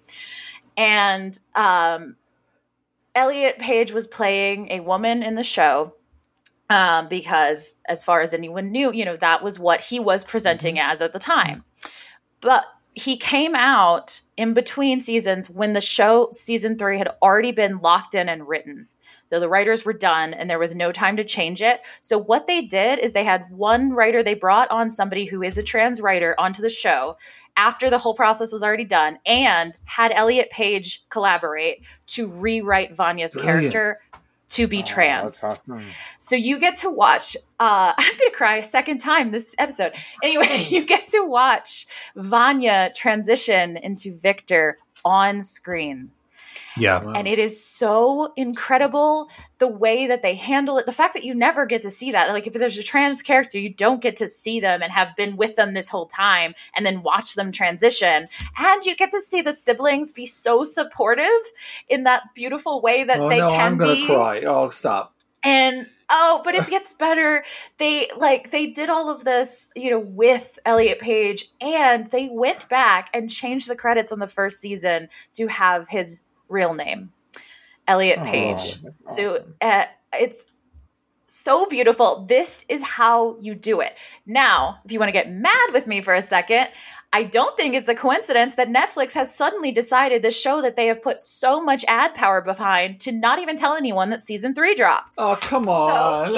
No, they didn't. They did not. They are they literally the first two seasons were everywhere. They even have Yeah. Netflix like icons, right? Have you seen a word? Uh, you know, lots of people were No. like, "What? It's out. How did it when did it come out?" It came out days ago and nobody has said a word about it because fuck you Netflix. Um and that's all on that.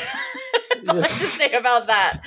Uh, the the marketing for this particular season has been really poor in that really poor. they did have um like a billboard rental uh that they did And everyone thought it was the only- Things. yeah. everybody thought it was an advertisement for stranger things because the only thing related to umbrella academy that they had was this tiny ass little umbrella Yeah. at the very end that if you didn't see it, you missed it entirely. And because season four or part one of season four of Stranger Things was, Mhm. you know, the hot jazz at the moment, and everybody's talking about the finale coming up, everyone just assumed that that was what they were talking about, and they just they blew it. Yeah. They totally oh, yeah. blew it. And they did it on purpose. Like, let's call a spade a spade. Yeah. There's not a coincidence. But yeah.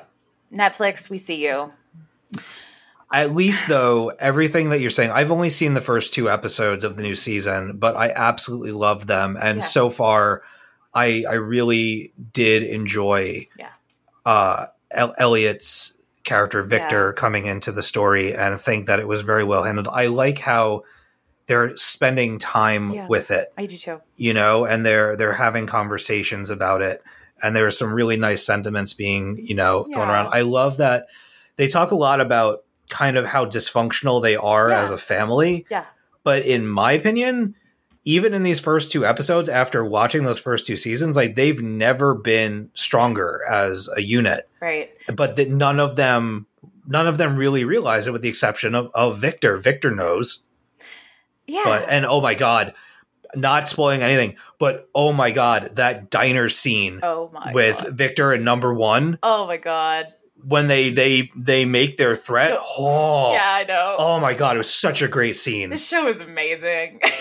It's really, it's really, really I good. I love it so much. So please, everyone, just go stream it and then leave it playing in the background because I really want there to be a season four. And Netflix is doing everything in its power to get this thing canceled at this point. So I just need it. I need this show in my life. I, I, I, let me let me plead guilty. I have watched exactly zero episodes of Umbrella Academy. Oh, Never read the book. Go watch it. Okay, I you am don't a need to. I'm You don't need to read the the book. book. You don't need to read the book. Okay, that's read- that's what I'm going to ask. I'm a huge fan of Elliot and Ellen. Previously, in the midst of what happened last week, one of the movies I threw on was, of course, Juno. Yeah. Mhm. I just love their work. And so to, to be able to watch that transition sounds like something I need to Yeah. bring into my life.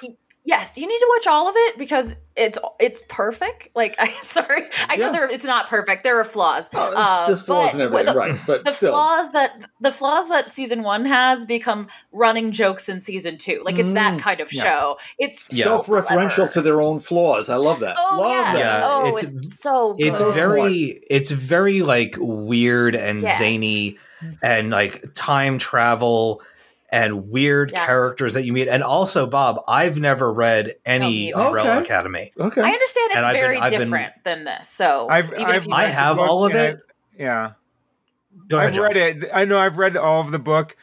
I I I loved it, but the the, the show is superior. it's, it's just transcendent. Cool. It yeah, Klaus. Oh my god. Yeah. uh, klaus is my Oh, favorite klaus really? is my favorite Five is my started- favorite.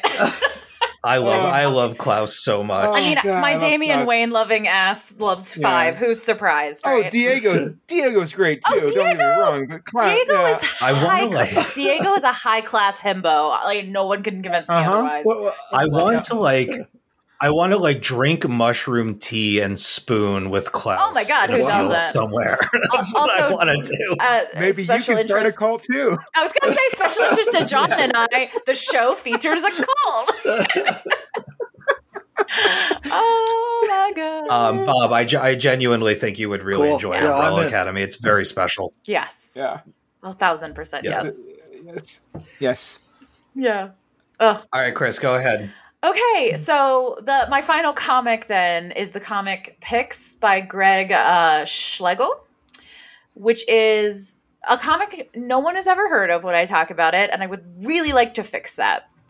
So, Pix is a backstory, I guess. Um, my one of my nibblings, my niece, i didn't like to read when she was growing up.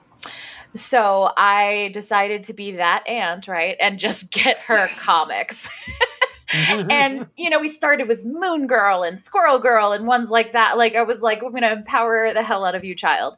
Um, but one of the ones that we picked up uh, from our local library was this one called Pix.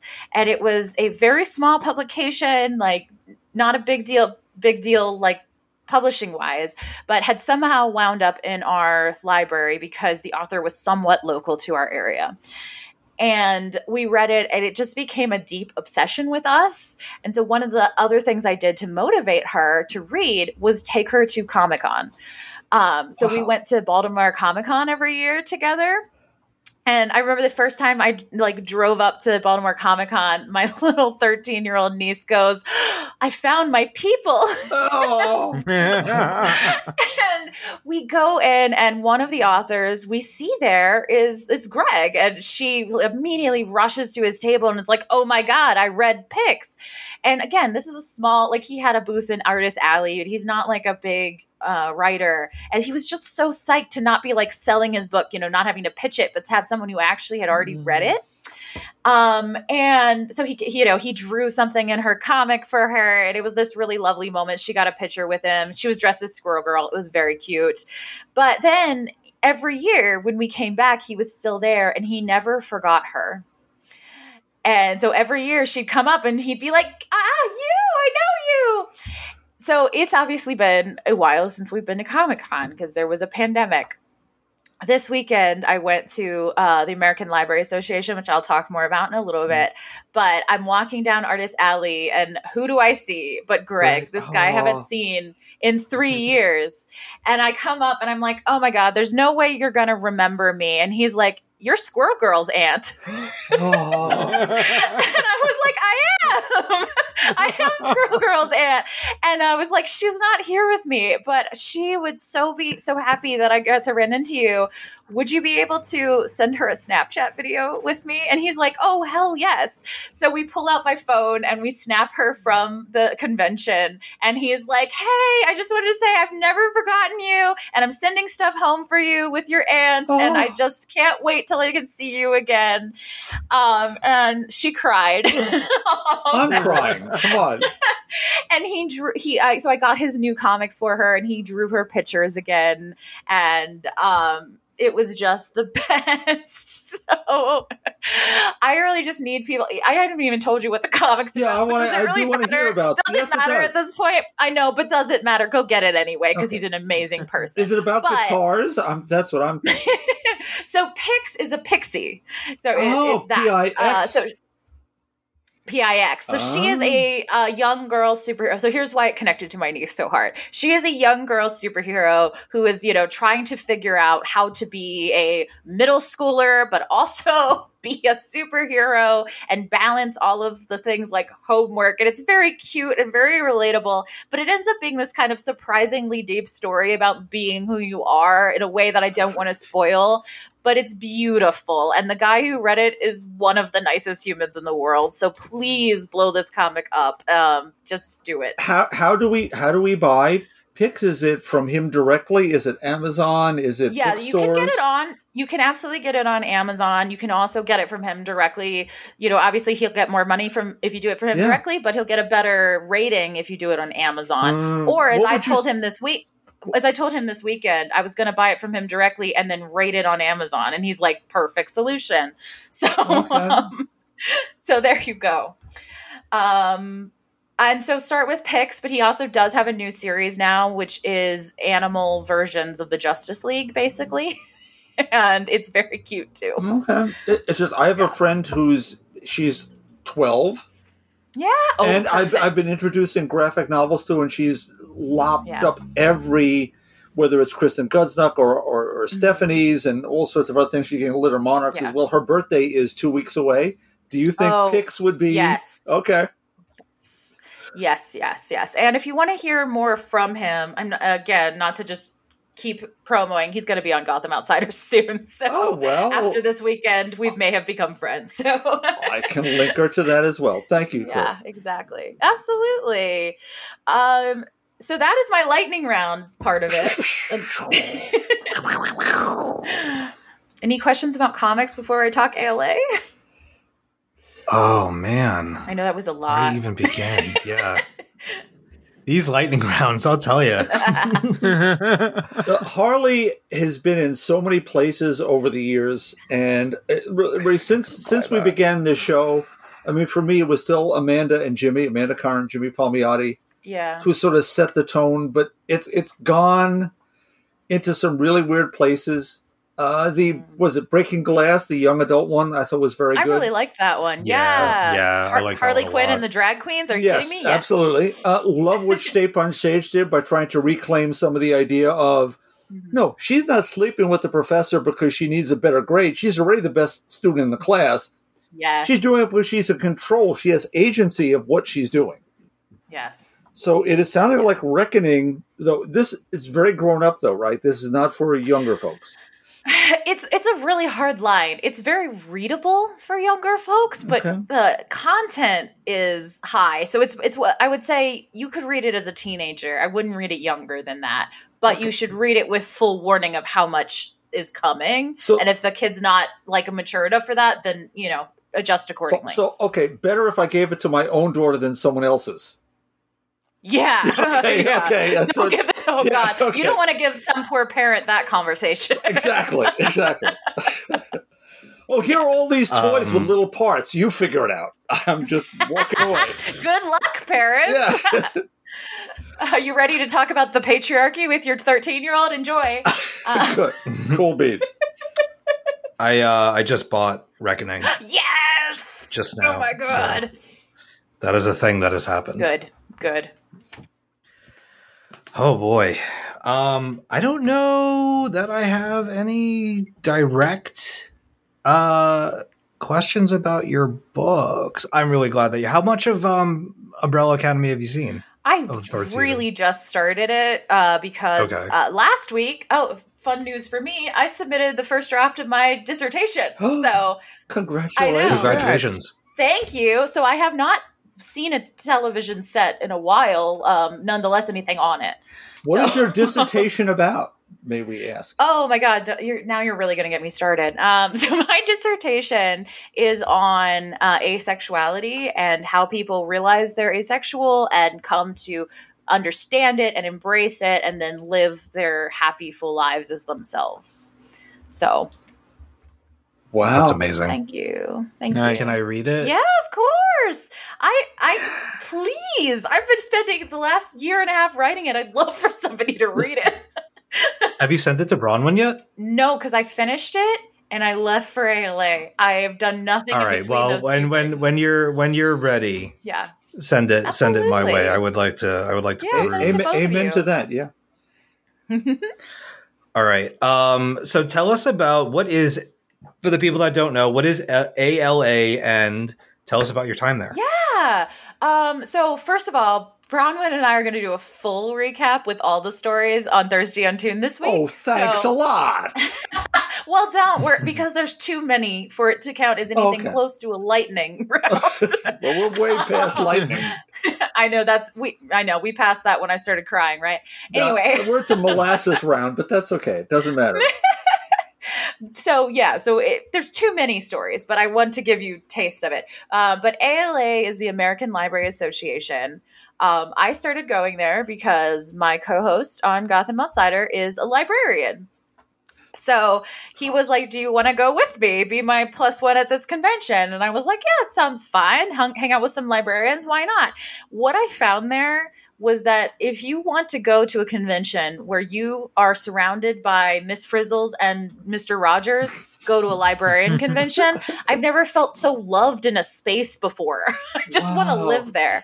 They're the greatest. They all dress like they're on the magic school bus. And when you talk, they fully turn their attention to you. And then you realize that how often that doesn't happen with people Oh, exactly. and they're all progressive. Like i swear they went from this then we're protesting in dc and you know everyone has pride stuff on because this always falls in june. And it's just the most loving space. It's like if you got to go to comic-con but you got to take out all the ga- uh, gatekeepers and you know awful people that sometimes show up there and just have the cool ones the readers, the people who love words and books and ideas. Wow. and it's it's also again librarians single most helpful people in the world I literally said a question out loud and five people appeared to answer it. And I was like, I'm not even talking to anyone, but I was like, oh, oh, well, thank you. Like, "Ah, you know, where is this? Oh, I can help you find it, honey. Let's go this way. I'm like, okay. it's so delightful. But it's basically this chance for librarians and you know people who find themselves guests of librarians to go meet a bunch of authors to get a bunch of advanced review copies and to you know bond with each other over the things that we love. Um, dc comics showed the hell up this year. They were incredible. The way that dc comics has been you know pushing their queer narratives they did that at this con and it was so wonderful to see. Um, the the staff there i'm friends with literally all the publicists that came now because they're the greatest humans in the world. Um, they had like the big draw this year was my friend jadzia axelrod um and you know her and her trans story were the dc thing that they brought this year. Like they put all of their weight behind it and it was so beautiful. Like i got to watch mothers crying because they could give this book to their trans Oh, child. Um someone from a country that you know is cracking down even harder on trans people that was here at this event got to take one of those books home and it's just like we were me and the publicist and Jadzia were all standing there just crying all day long at how beautiful it was. And then uh so you know, obviously I'm uh, I'm her friend and also just really excited about this book. So I just started talking to people about it and then I some I kind of unofficially joined the DC publicity team for a weekend. Um, and was out busking. they just like they were like no less? I was out busking. They were like, "Do you uh do you want to help?" And I was like, "Sure." And they handed me a pile of books, and I just went out in the aisle and started talking to people about it. Um, to the point that somebody complimented DC for their new hire, and they had to tell them that I didn't work there. so far, so far. I, I'm I mean, I have a bunch of numbers, is what I'm saying, but. Yeah. Um, and five other jobs, but you you could work for DC I could easily. do a sixth. Why Yes. not? It was just very fun, and we had an absolute blast doing it. It was just exciting to see people get excited about this book. And every time I would talk to one of these wonderful librarians and be like, "A trans character for DC," and they were like, "A trans character for DC." Everyone needs to hear about this so they know we want more. And I was like, "Yes, that's Yeah. what we need to happen." Um, so now there is like I, I believe that I heard the publicist say that we managed to give away 400 copies or right around there Wow. of Galaxy this weekend. Um, and Jadzia kept like just deciding to randomly start signing whenever she saw people. We actually had to pull the pen out of her hand and tell her she needed to rest at one point. Um, so it was a wild weekend, but she was so happy and I'm so proud of her. so, um, but yeah, comics wise, Marvel did not show up this year. Ooh. Don't know why that happened. DC definitely did, obviously. Image Comic was doing an incredible amount of stuff as well. So was Boom. Boom actually, they're they're one to watch as far as their like team. They really did an amazing job this year too. I got to meet, among other people, Greg Lockhart, Eric Smith, Jarrett Melendez. Obviously, Jadzia was there. Tate Brombal, uh, Alice Arden, uh, somebody you might have heard of named Zachary Levi. Uh, You you did you end up getting his book as well? I got his book. Did more than that. and you met him. I met him, and more than that, he hugged me and called me Batgirl, and I may have died.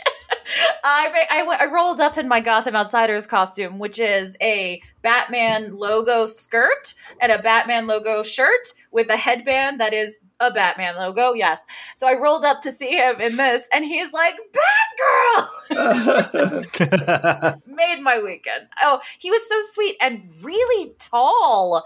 Oh my God. I know people always say that about actors, but I was like, holy shit, we could see him walking like the whole room. We could see him because he was taller than everyone who was in the convention. what is uh what's his book about? Is it a It biography or is a something else? biography, but it's all it's a biography, but it's also about kindness and compassion, which is one of his big things. If you ever hear him talk, so it's like a little biography, a little bit. Let's stop being shit to each other. So That's pretty good. yeah. So there's definitely a lot more. If, and if you have questions, I'm happy to answer it. But honestly, it's very hard to summarize. Um, I am looking forward to hearing more about it when you do Thirsty on Tune. Maybe we'll uh Yeah. we'll push we'll push that uh, episode out there. I guess later this week, Mhm. uh, if people want to hear more. But I'm so glad to hear that you uh had a great time. And it looks like you you and TJ. I saw TJ's pictures of the amount of books Oh, I- that you brought home. TJ's was small. I will take a picture of mine. TJ's haul was small compared to the one I got because he's way pickier than I am. Small. oh yeah, yeah. I'll take a There's like three. There's like th- like four piles of these pictures I'm looking yeah, at. yeah. Uh huh. I'm telling you. Did you get more than that? Yes, I got way more than that. Uh, so- What? all of these books are the publishers are giving them away for us to review. I don't know how I'm going to read the 400 books I probably have now, but um, gonna try. I'll definitely report back on many of them, I'm sure. But I'm very excited. I have a an arc of Mariko Tamaki's new um, book that she has coming out. I'm very excited about. She wrote a queer retelling of Anne of Green Gables. So oh wow. I okay. I'm really psyched. I have a bunch of arcs of um, um, Star Wars stuff as well because Disney did show up despite Marvel not being there. Very strange, but Disney had a lot of stuff. I can't talk about it because it's not out yet, Hmm. but I'll just say this. There's something coming out from uh, Disney that is not only is it going to bring out the the horrible people with their comments and they're wanting to ban it and Uh-huh. everything like that, but Disney is, excuse me, slowly but surely making little inroads into things, and a very unexpected character and property is set up to do some pretty remarkable Hmm. things for that studio uh, very soon. Is it So already written? Because I may already have it. If it is, if we're talking about, I can't say. okay, off air, we're gonna find out. I might I'll tell you. actually I'll tell you it. off air. so, yeah, It is not a. It is not a written thing. It is. It Okay. is something else. I'll tell you about it off air. Because I have some books I was very surprised by from Disney as well from this weekend. So, yeah, I don't know. Fantastic. Mm-hmm. It was fun. Uh, and I, I met about a billion authors. I guess I'll say this one as well. A.S. King recorded a video for your Oh. wife, Steve, I know. and it made Bronwyn cry. So, Love, love her. love her. oh, she is wonderful. And I walked up and she was, I was like, "Can I get you to do this for Bronwyn?" And she's like, "I love Bronwyn." So yes, They're pretty. Uh, they're pretty friendly. She's also very friendly with Kelly Sue. Yeah. Uh, they chat all the time via Yeah. text. Yeah. Bronwyn and, and Kelly Sue. It's pretty awesome. yeah. Um, yeah, Bronwyn tends to go big or go home Oh, with yeah. whatever she's involved in. and so when she became part of the uh, Bitches Get Shit Done group with Kelly Sue, she participated in that a lot and they ended up uh, forming a nice little bond. Yeah. It's pretty cool. Um, all right, so here's the deal. We we were going to make this our our Pride uh, episode, and so of course uh, other plans came into play, and um, Aaron needed to to bounce out to take care of some family stuff, and we do not want to have that conversation without him. So we are going to hold off that conversation for another time. Uh, we will find an opportunity to bring Chris back to the show so we can all uh, continue that It conversation. was all part of my plan. But- To- to be- Yeah. have I just- week- I- look, I- you could be on every week, Chris. It would be. I just want people to know that that conversation is coming and that we're not we're not ignoring it. I just this this week obviously has been uh, a lot and and best laid plans kind of went awry and um, we just want to have certain people here for certain conversations uh, to get the best out of it and um, so we all decided that we're going to wait for Aaron to come We'll back. pull, we'll pull Um, Pride Month into July. What do we care? It's a Yeah. calendar. Hey, look, We're not we could interested. celebrate. We do what we, we, want. we can can and should celebrate Pride all year long. So well, th- I'm well this is it. this is Gay Pride Month. Next is Gay Wrath Month. Just so you know. okay. yeah, let's do it.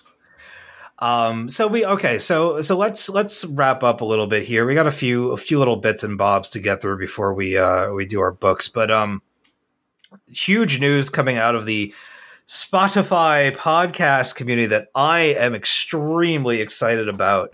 They are doing another season of Batman Unburied on Spotify.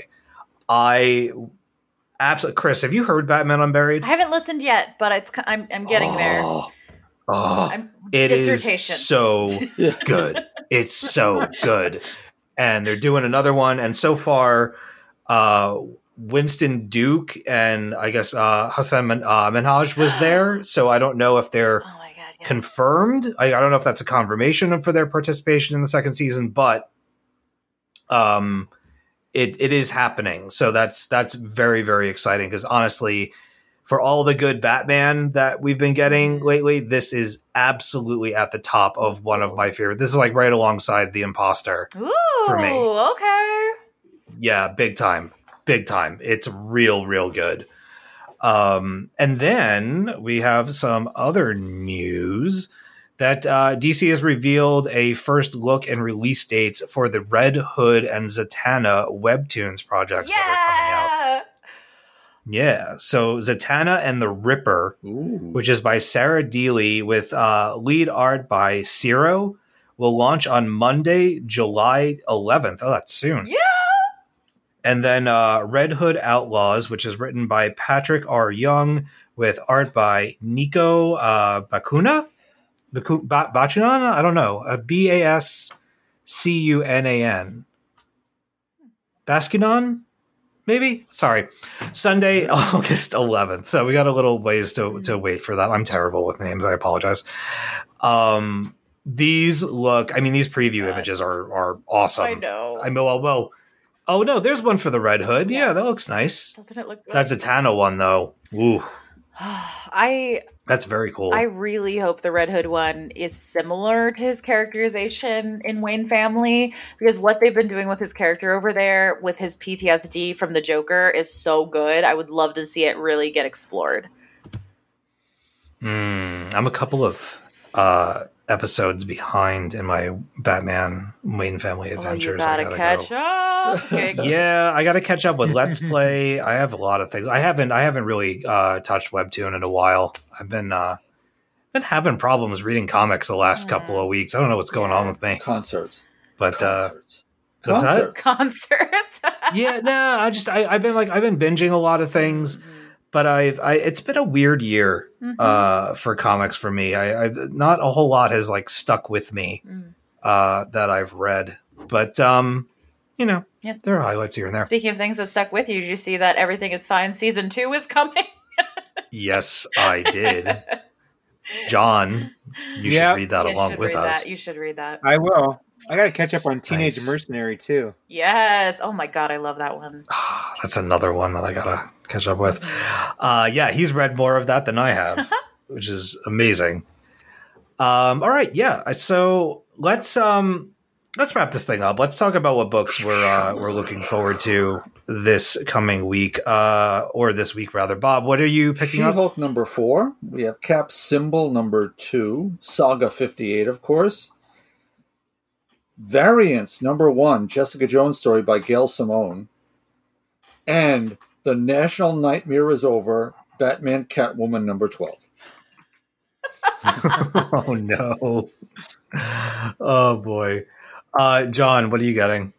Uh, Batman Beyond the White Knight 4, uh, the aforementioned Batcat 12, uh, DC versus Vampires Killers one shot, uh, Detective Comics 1061, Robin number 15, uh, Chip Zdarsky has a new image book called Public Domain I'll give a look at, uh, Righteous Thirst for Vengeance number 9, Avengers 57, Captain America Symbol of Truth 2, and then X Men Red number 4.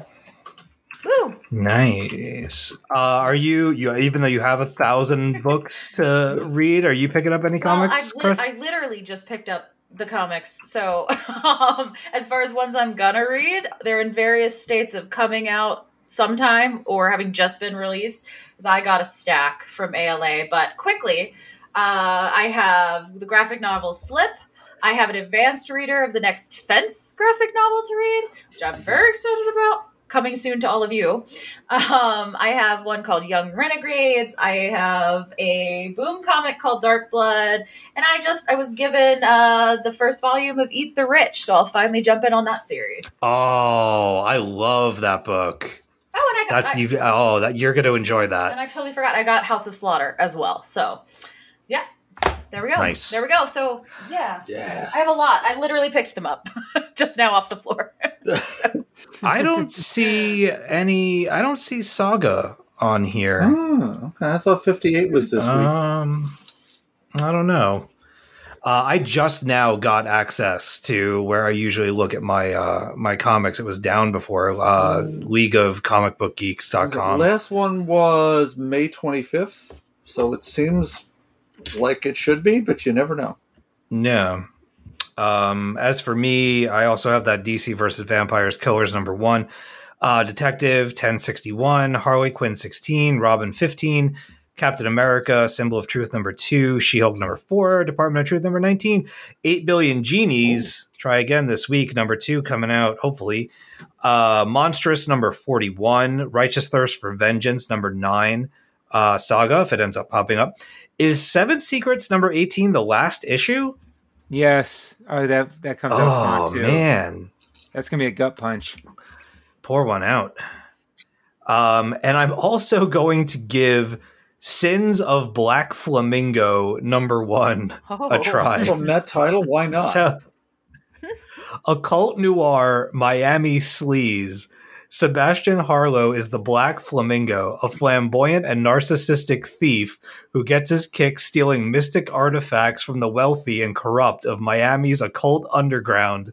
When his latest job leads him to, the, to his biggest score so far, the hedonistic outlaw discovers something he wasn't looking for, something to believe in. Dun dun dun. And I can see being the black like a- swan, the black owl, the black eagle, the black flamingo. Okay, he's sure. he's Sure. he has no no undershirt on I so bare chested with a with a pink uh, like a pink jacket a rhinestoned uh, domino mask coiffed hair and a friggin' uh, flamingo flying out in front of him menacingly Me- I, no wait, that way. How do you I'm- do flamingo menacingly? I want to hear this. I don't know i'm i'm all Okay, about it it's I'm- I'm from in- uh, travis moore Oh, is uh, on this uh, for the art. So Tamra Bonvillain uh, for colors, Aditya Bidikar for letters, and Andrew Wheeler for you writer. better talk about this next week. I'd be disappointed. I am definitely going to check it out. I hope it comes out because now I'm even more psyched. Uh, Sins of the Black Flamingo. Flamingo. It's a I have- like album name. Go ahead. I have Saga coming out July 6th. Ah, they moved it. Okay, thank you, John. Yeah, Saga 60 number on July, yeah, July 6th. There you go. All right. I think that is going to do it. Does anybody have any closing statements? I think I did enough opening statements, but okay, I don't want to close them. Yeah, this was a this was a wild episode. Um, I have something to say. I just want to thank everybody again for uh, for hanging out with us. If you you made it all the way to the end of this episode, still here. Um, I you know we mean it. We we really appreciate everybody tuning in. Um, if this is your first time Oh, God. to the Talking Comics podcast, it's not normally like this. Um, at least not entirely.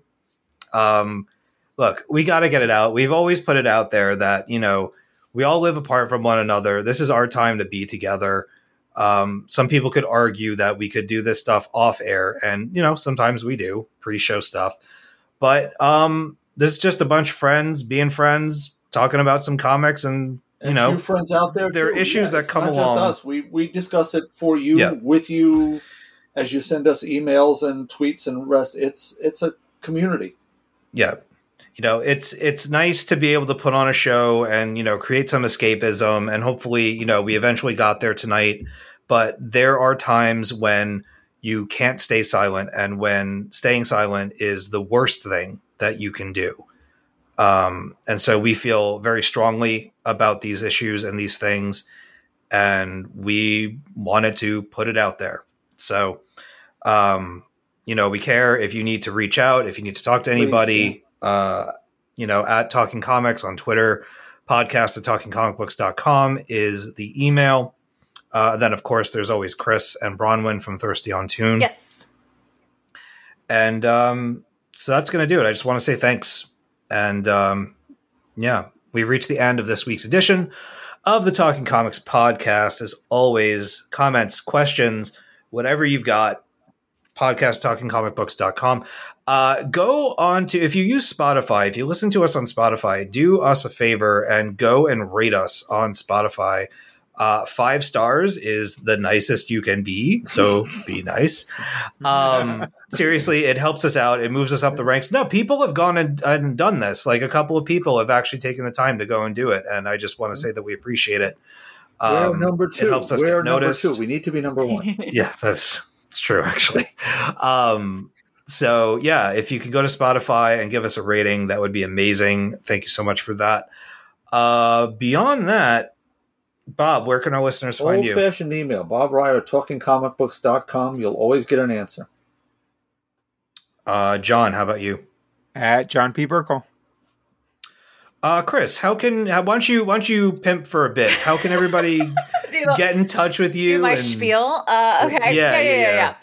Yeah. You can find me on Gotham Outsiders, where I talk Batman queerly with my librarian friend TJ. You can also Librarian friend TJ. he ju- he It's on his just business card. he just got promoted to librarian, so I'm going to say it as many times as possible. He was a library assistant. He is now a librarian, and I'm very proud of him. Congrats. Aw. Um, and you can also find me on this channel on Thirsty on Tunes, where we review webtoons and now romance novels, and sometimes just talk about things. So that that show, the show has evolved over time. Um, and oh god, all the other things. And you have lots of really, really cool things coming We up do. too in the We next couple of weeks. interviews. We have at, at some point we'll have John on to talk about cults. We're planning that one in our group chat right now. Yep. Uh, so we have a lot of fun. it's gonna it's gonna happen very soon, probably. Uh, so we have that going on over there. Uh, other than that, I guess I almost uh, work with DC publicity now, probably. Uh, but but quite seriously, uh, I also do actually review comics and books as well as I consult on comics and books. And I am available for consultation for psychology or queerness or gender issues, anything related to all of that. I do. And I have a few slots open still if anyone needs somebody. I think that's all the things I do. um, so, That's, you know, if that wasn't enough. that's pretty intense. And you busk on the side. and I busk for Jadzia Axelrod on the side. so read Galaxy the Prettiest Star because it's amazing. Well, thank you as always for joining us for this Absolutely, episode. it was fun. I lit. I literally, Steve knows this. I literally drove from DC to here four hours, ran in the door, sat down to record. So Ah, yeah, Impressive. That's, I was at. some dedication. I was at that con at seven this morning too. So Wow. oh boy. Um, I was gonna say something else. Oh, about next week. Um, so next week's show is kind of up in the air for us, given that it's uh, a holiday and schedules have been so crazy uh, that we weren't really able to plan too far ahead. We're gonna figure something out, but um, next week's show might be short. It might be weird. It might be something entirely different than what we normally do. I we, none of us know yet. So, um, yeah, if we're if we're we're one week out where there's a weird there's a weird show, uh, we apologize for the the gap in uh, our regularly scheduled stuff. But we will be back the following week with another show, of course, because this thing keeps going. And um, that's going to do it. So thank you all so much for listening to the show and uh, be excellent to each other. And until next time on the Talking Comics podcast, to be continued.